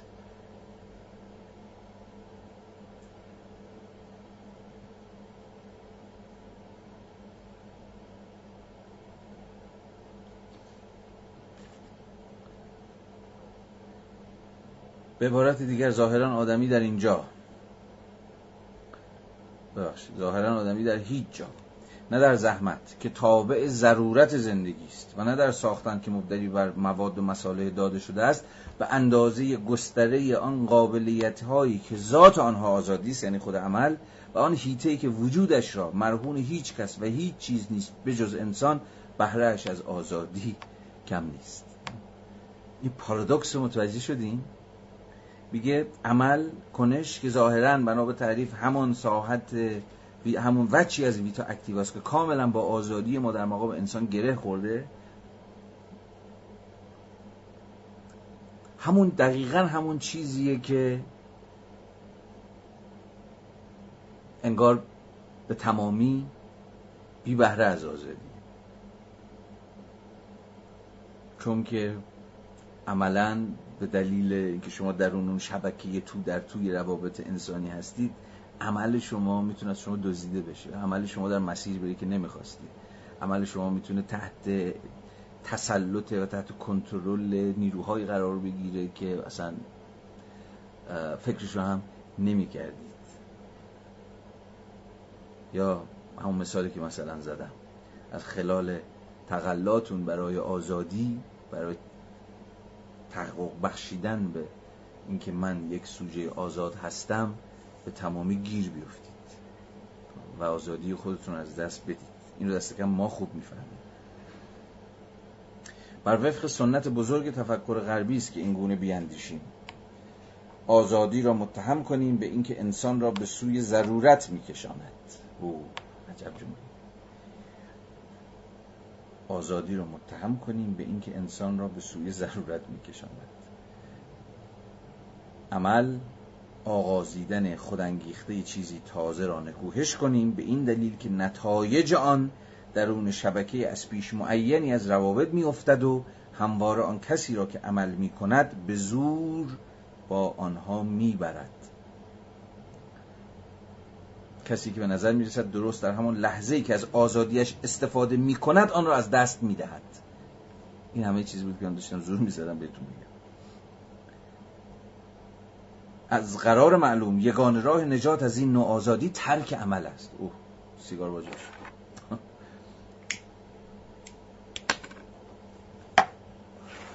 خیلی از ما متقاعد شدیم که یگان راه نجات از این نوع آزادی ترک عمل است. یعنی انفعال یعنی دست به عمل نزدن یعنی خود را گیر نینداختن خود را پرتاب نکردن یا نیفتادن در اون شبکه تو در توی روابط بشری که رشته امورش دست ما نیست. کنشی از ما سر معلوم نیست کجا میره چی میشه کی روش سوار میشه و چیزی شبیه این. همون خودتو گیر اینا ننداز. انگار چیزش ترک عمل آقا بلش خود وقت زندگی رو وقت همون کار کردم. او کار تکلیفش معلومه نه؟ تکلیفش خیلی روشن دیگه یا خود رو وقت زحمت کردن برای مثلا حفظ خانواده. که اینا یه خب خانوادم رو سیر کنم. من هیچ رسالتی بالاتر از این که خانوادم رو ازشون سرپرستی و مراقبت کنم ندارم. من هیچ رسالتی بیشتر از این که یک کار خودم رو به درستی انجام بدم ندارم. عمل خطرناکه. عمل ریسک بیش از حد ریسک پذیره بیش از حد بازگشت ناپذیره. بیش از حد غیر قابل پیش بینیه پس بخیالش. از قرار معلوم یگان راه نجات از این نوع آزادی ترک عمل است. پرهیز از کل هیت امور بشری به عنوان یگان شیوه حفظ استقلال و تمامیت خیش در مقام شخص. اگر پیامدهای فاجعه بار این توصیه ها را کنار بگذاریم چون می‌دونی یک می‌خواد از عمل دفاع کنه دیگه.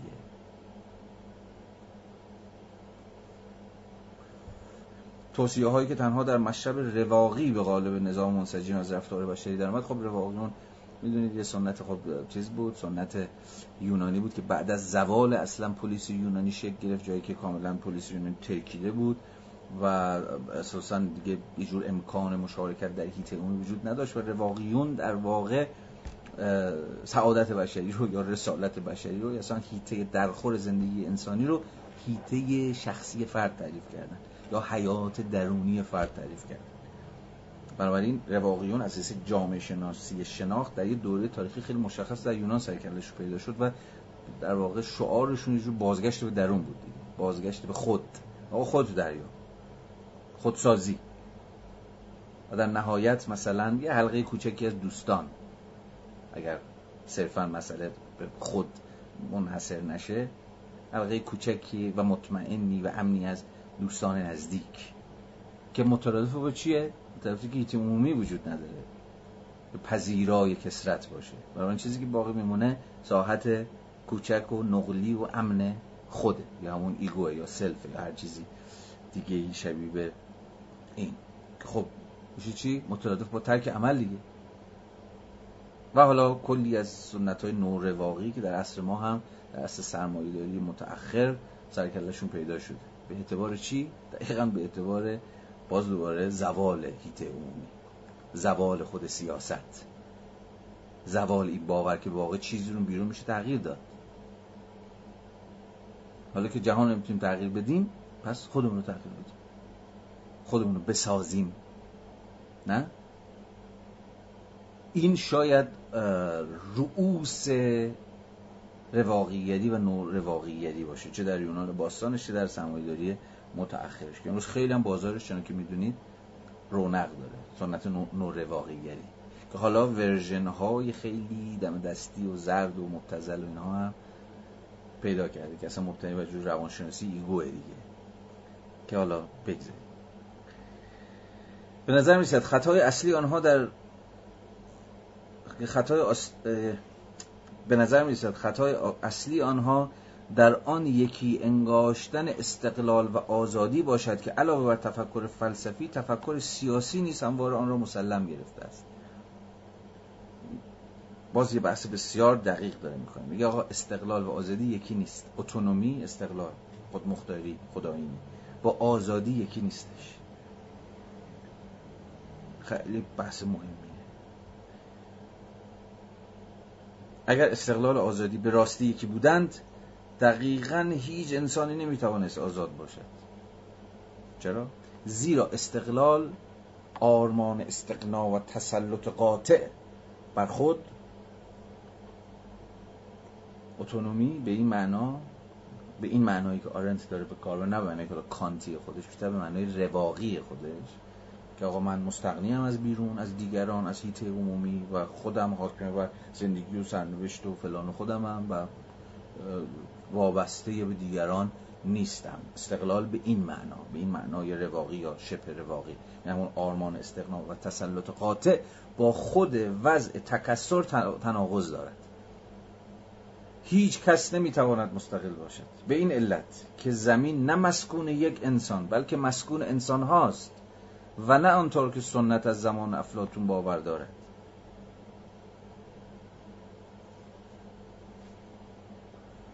به موجب توان محدود بشر که باعث می شود وابسته به کمک دیگران باشد. میگه اصلا استقل... اینکه استقلال ناممکنه به این معنایی که آرن داره میگه به این معنی نیست که ما دیگر محتاجیم. محتاج کمک و یاری دیگران هستیم. بلکه اساسا وضع بشری همون وضع کسرته وضع همزیستی با دیگرانه که دیگران همواره حاضرن. و حضور دیگران به هر کیفیتی هر دیگرانی می‌خواد همسر باشه فرزند باشه دوست باشه همشهری باشه یا هر کسی دیگری دیگری به صفت عام خودش. دقیقا همون چیزی که همواره من رو مشروط می‌کنه. مشروط به دیگری. و این با استقلال منافات داره. استقلال به مسابه آرمان استقنا و تسلط قاطع منافات داره.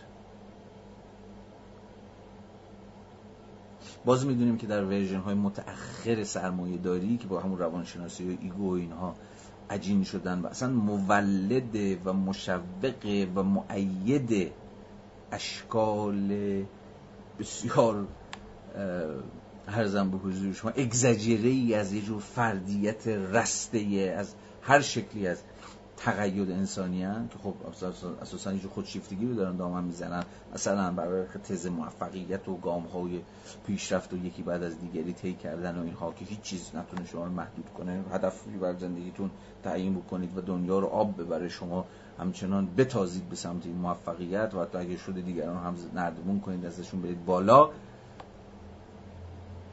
عملا بر مبنای و یه جور باز تز استقلال سوار شده دیگه. یعنی به اتکای تز استقلالی که عملا مترادف با یه جور خودشیفتگیه. شمایی که با دیگران نیستید یا اگر هم با دیگران باشید دیگران فقط در هیئت یه جور تهدید یا یه جور رقیب یا یه جور حریف قد علم می‌کنن. و خب شما باید از رقیبتون جلو بزنید شما باید حریفتون رو شکست بدید شما باید اون مزاحم رو دک بکنید و هزار یک چیز دیگه. و بچسبید چار دیواری اختیاری خودتون پرایوسی خودتون.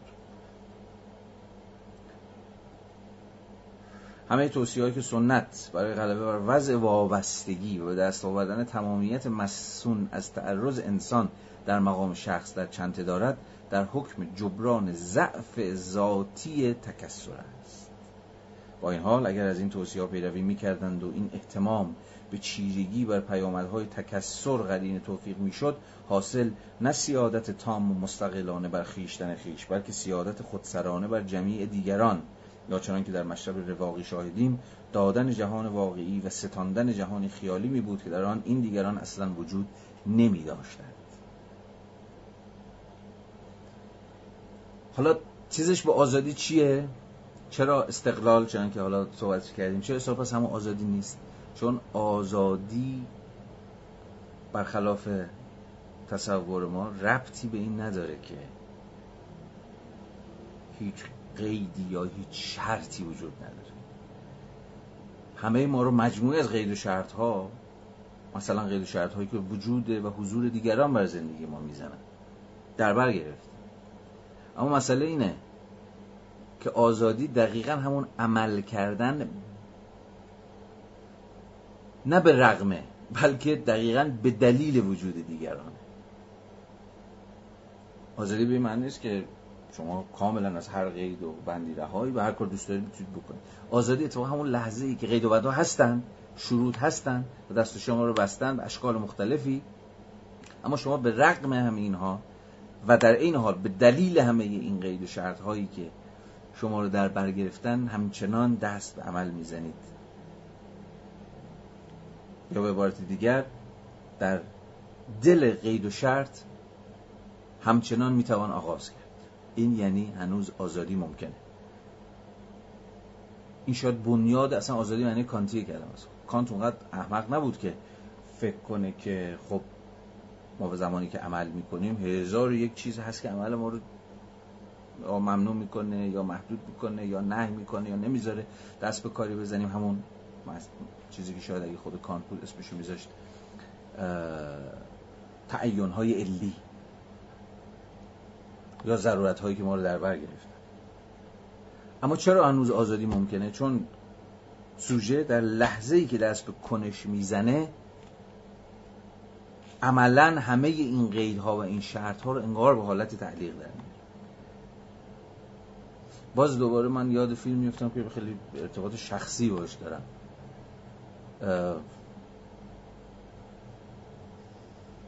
اسمشو از خاطرم رفت. آخرین کار اگه اشتباه کنم آخرین کار ترانس مالیک یه چیزی هم در همین اینستاگرام رو نوشتم. داستان معروف تو دیدید اون کشیش کشیش نه.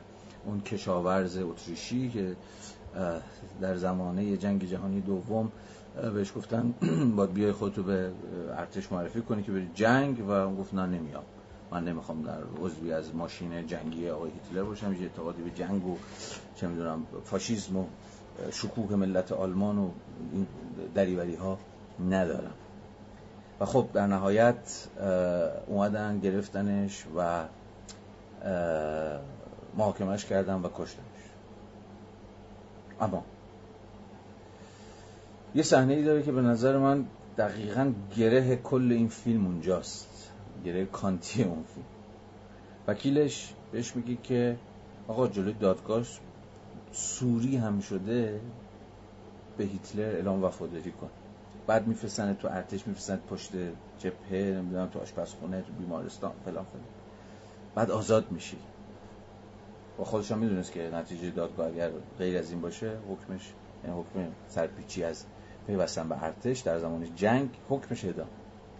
ولی کشاورز قصه ما گفت که من الان آزادم.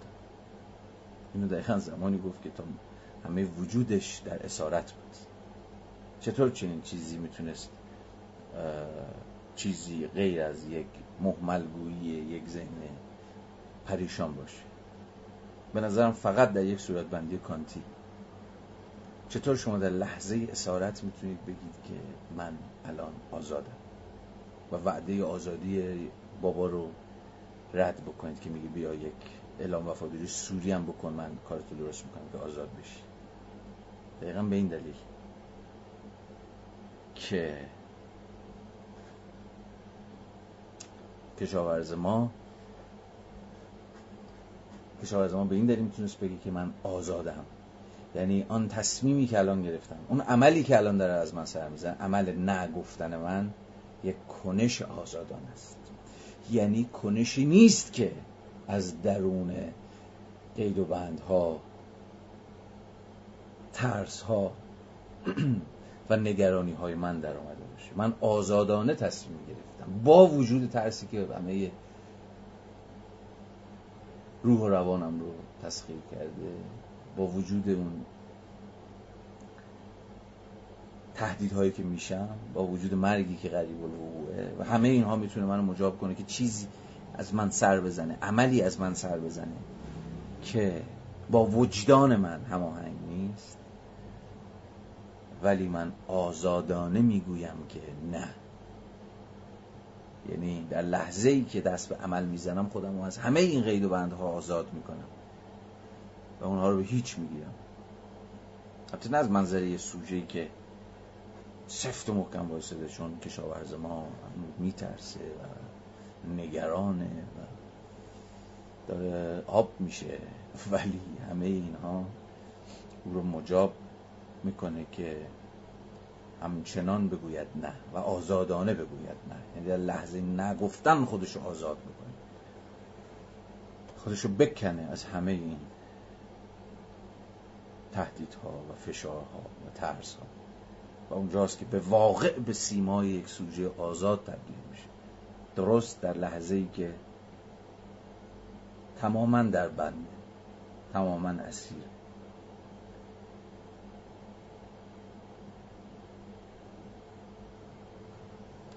اونجاست که می‌تونه آزادی رو تجربه کنه.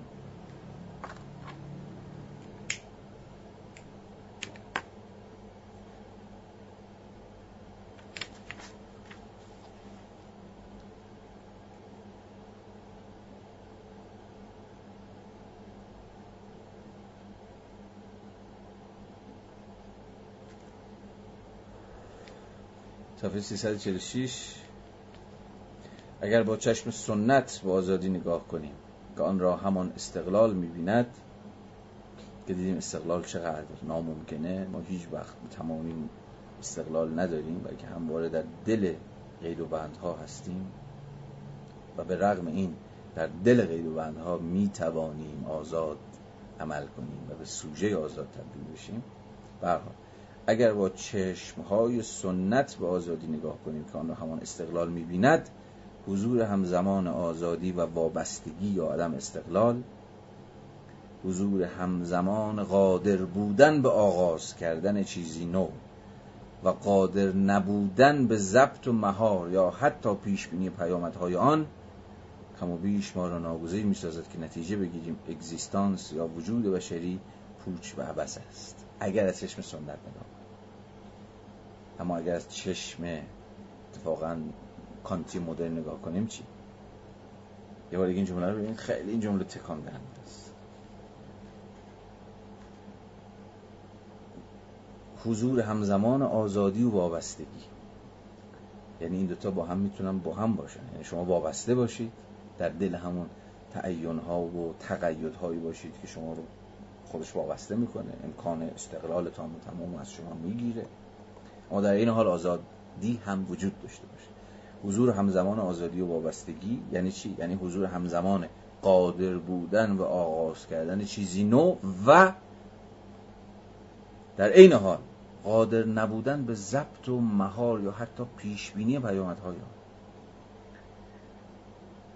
یعنی شما چیزی نو رو آغاز می‌کنید اما نمی‌تونید به تمامی مهارش کنید ضبطش کنید در خدمت خودتون نگرش دارید در مسیری که خودتون دوست دارید پیش ببریدش باز مثل مثال کشاورز خودمون. او توانست چیزی نو رو آغاز بکنه از مجرای نگفتن خودش. اما نمی‌تونست پیامدهاش کنترل کنه. چون استقلال نداشت. چون درون تقیدهای اجتماعی بود. در دل فاشیسم زندگی می‌کرد. اه می‌خوای چیزی نو بیاغازی می‌خوای بگویی نه. اونم برخلاف این همه مردم وطن پرستی که دارن میان و برای عظمت آلمان میجنگن. و ادامه ماجرا اما همه قصه همینه که اتفاقا اگر وچی برای اگزیستانس بشری وجود داشته باشه یعنی جایی که دقیقا انسان وچه انسانی خودش رو آشکار می‌کنه دقیقا همون لحظه ایه که می‌تونه در دل وابستگی در دل ترسهاش و استرابهاش آزاد زندگی کنه.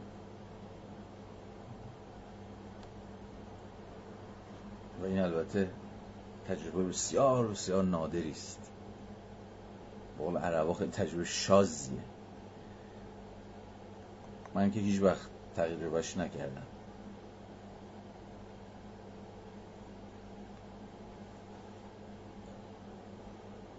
با در نظر گرفتن واقعیت بشری و بداهت محسوس آن انکار آزادی و اختیار بشری برای عمل کردن به این دلیل که عمل ورز هرگز اختیاردار اعمالش نمیماند به واقع همانقدر بی اساس است که بگوییم استقرار بشری به دلیل واقعیت بیچون چرای آزادی و اختیار بشری ممکن است.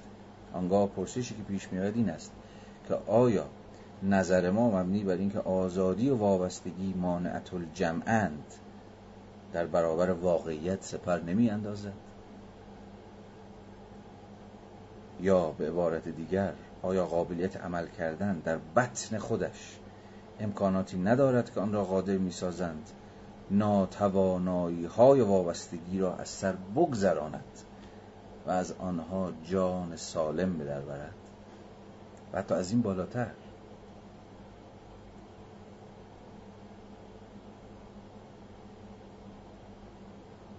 به رغم اینکه نمی‌تونه ناتوانایی های وابستگی رو از سر بگذرونه و به رغم اینکه نمی‌تونه ازش جان سالم به در ببره. باز همون مثال کشاورز خودمون چون جان سالم به در نبرد. دلیل وابستگیش به دلیل که گیر یک نظام فاشیستی افتاده بود جان مرد. ما به رغم این آزادی رو تجربه کرد حالا تو مثال خیلی اگزاجره خودش. و به این معنی نیست که آیا می توانیم مخالف این باشیم که آزادی و وابستگی یا تقید یا مشروط بودن مانت الجمع نیستند بلکه ما در مقام انسان هایی که در وضعیت کسرت بشری زندگی می‌کنیم همواره درون این وضعیت مشروط بودگی داریم روزگار میگذرونیم. مسئله اینه که به رغم این شرایط به رغم وابستگی هامون و تقیید هامون دست به عمل بزنیم و چیزی نو رو آغاز بکنیم. برحال خب من بیش از این راستش بخواین دیگه جان ندارم برای ادامه دادن. اجازه بدید که همینجا متوقف بشیم.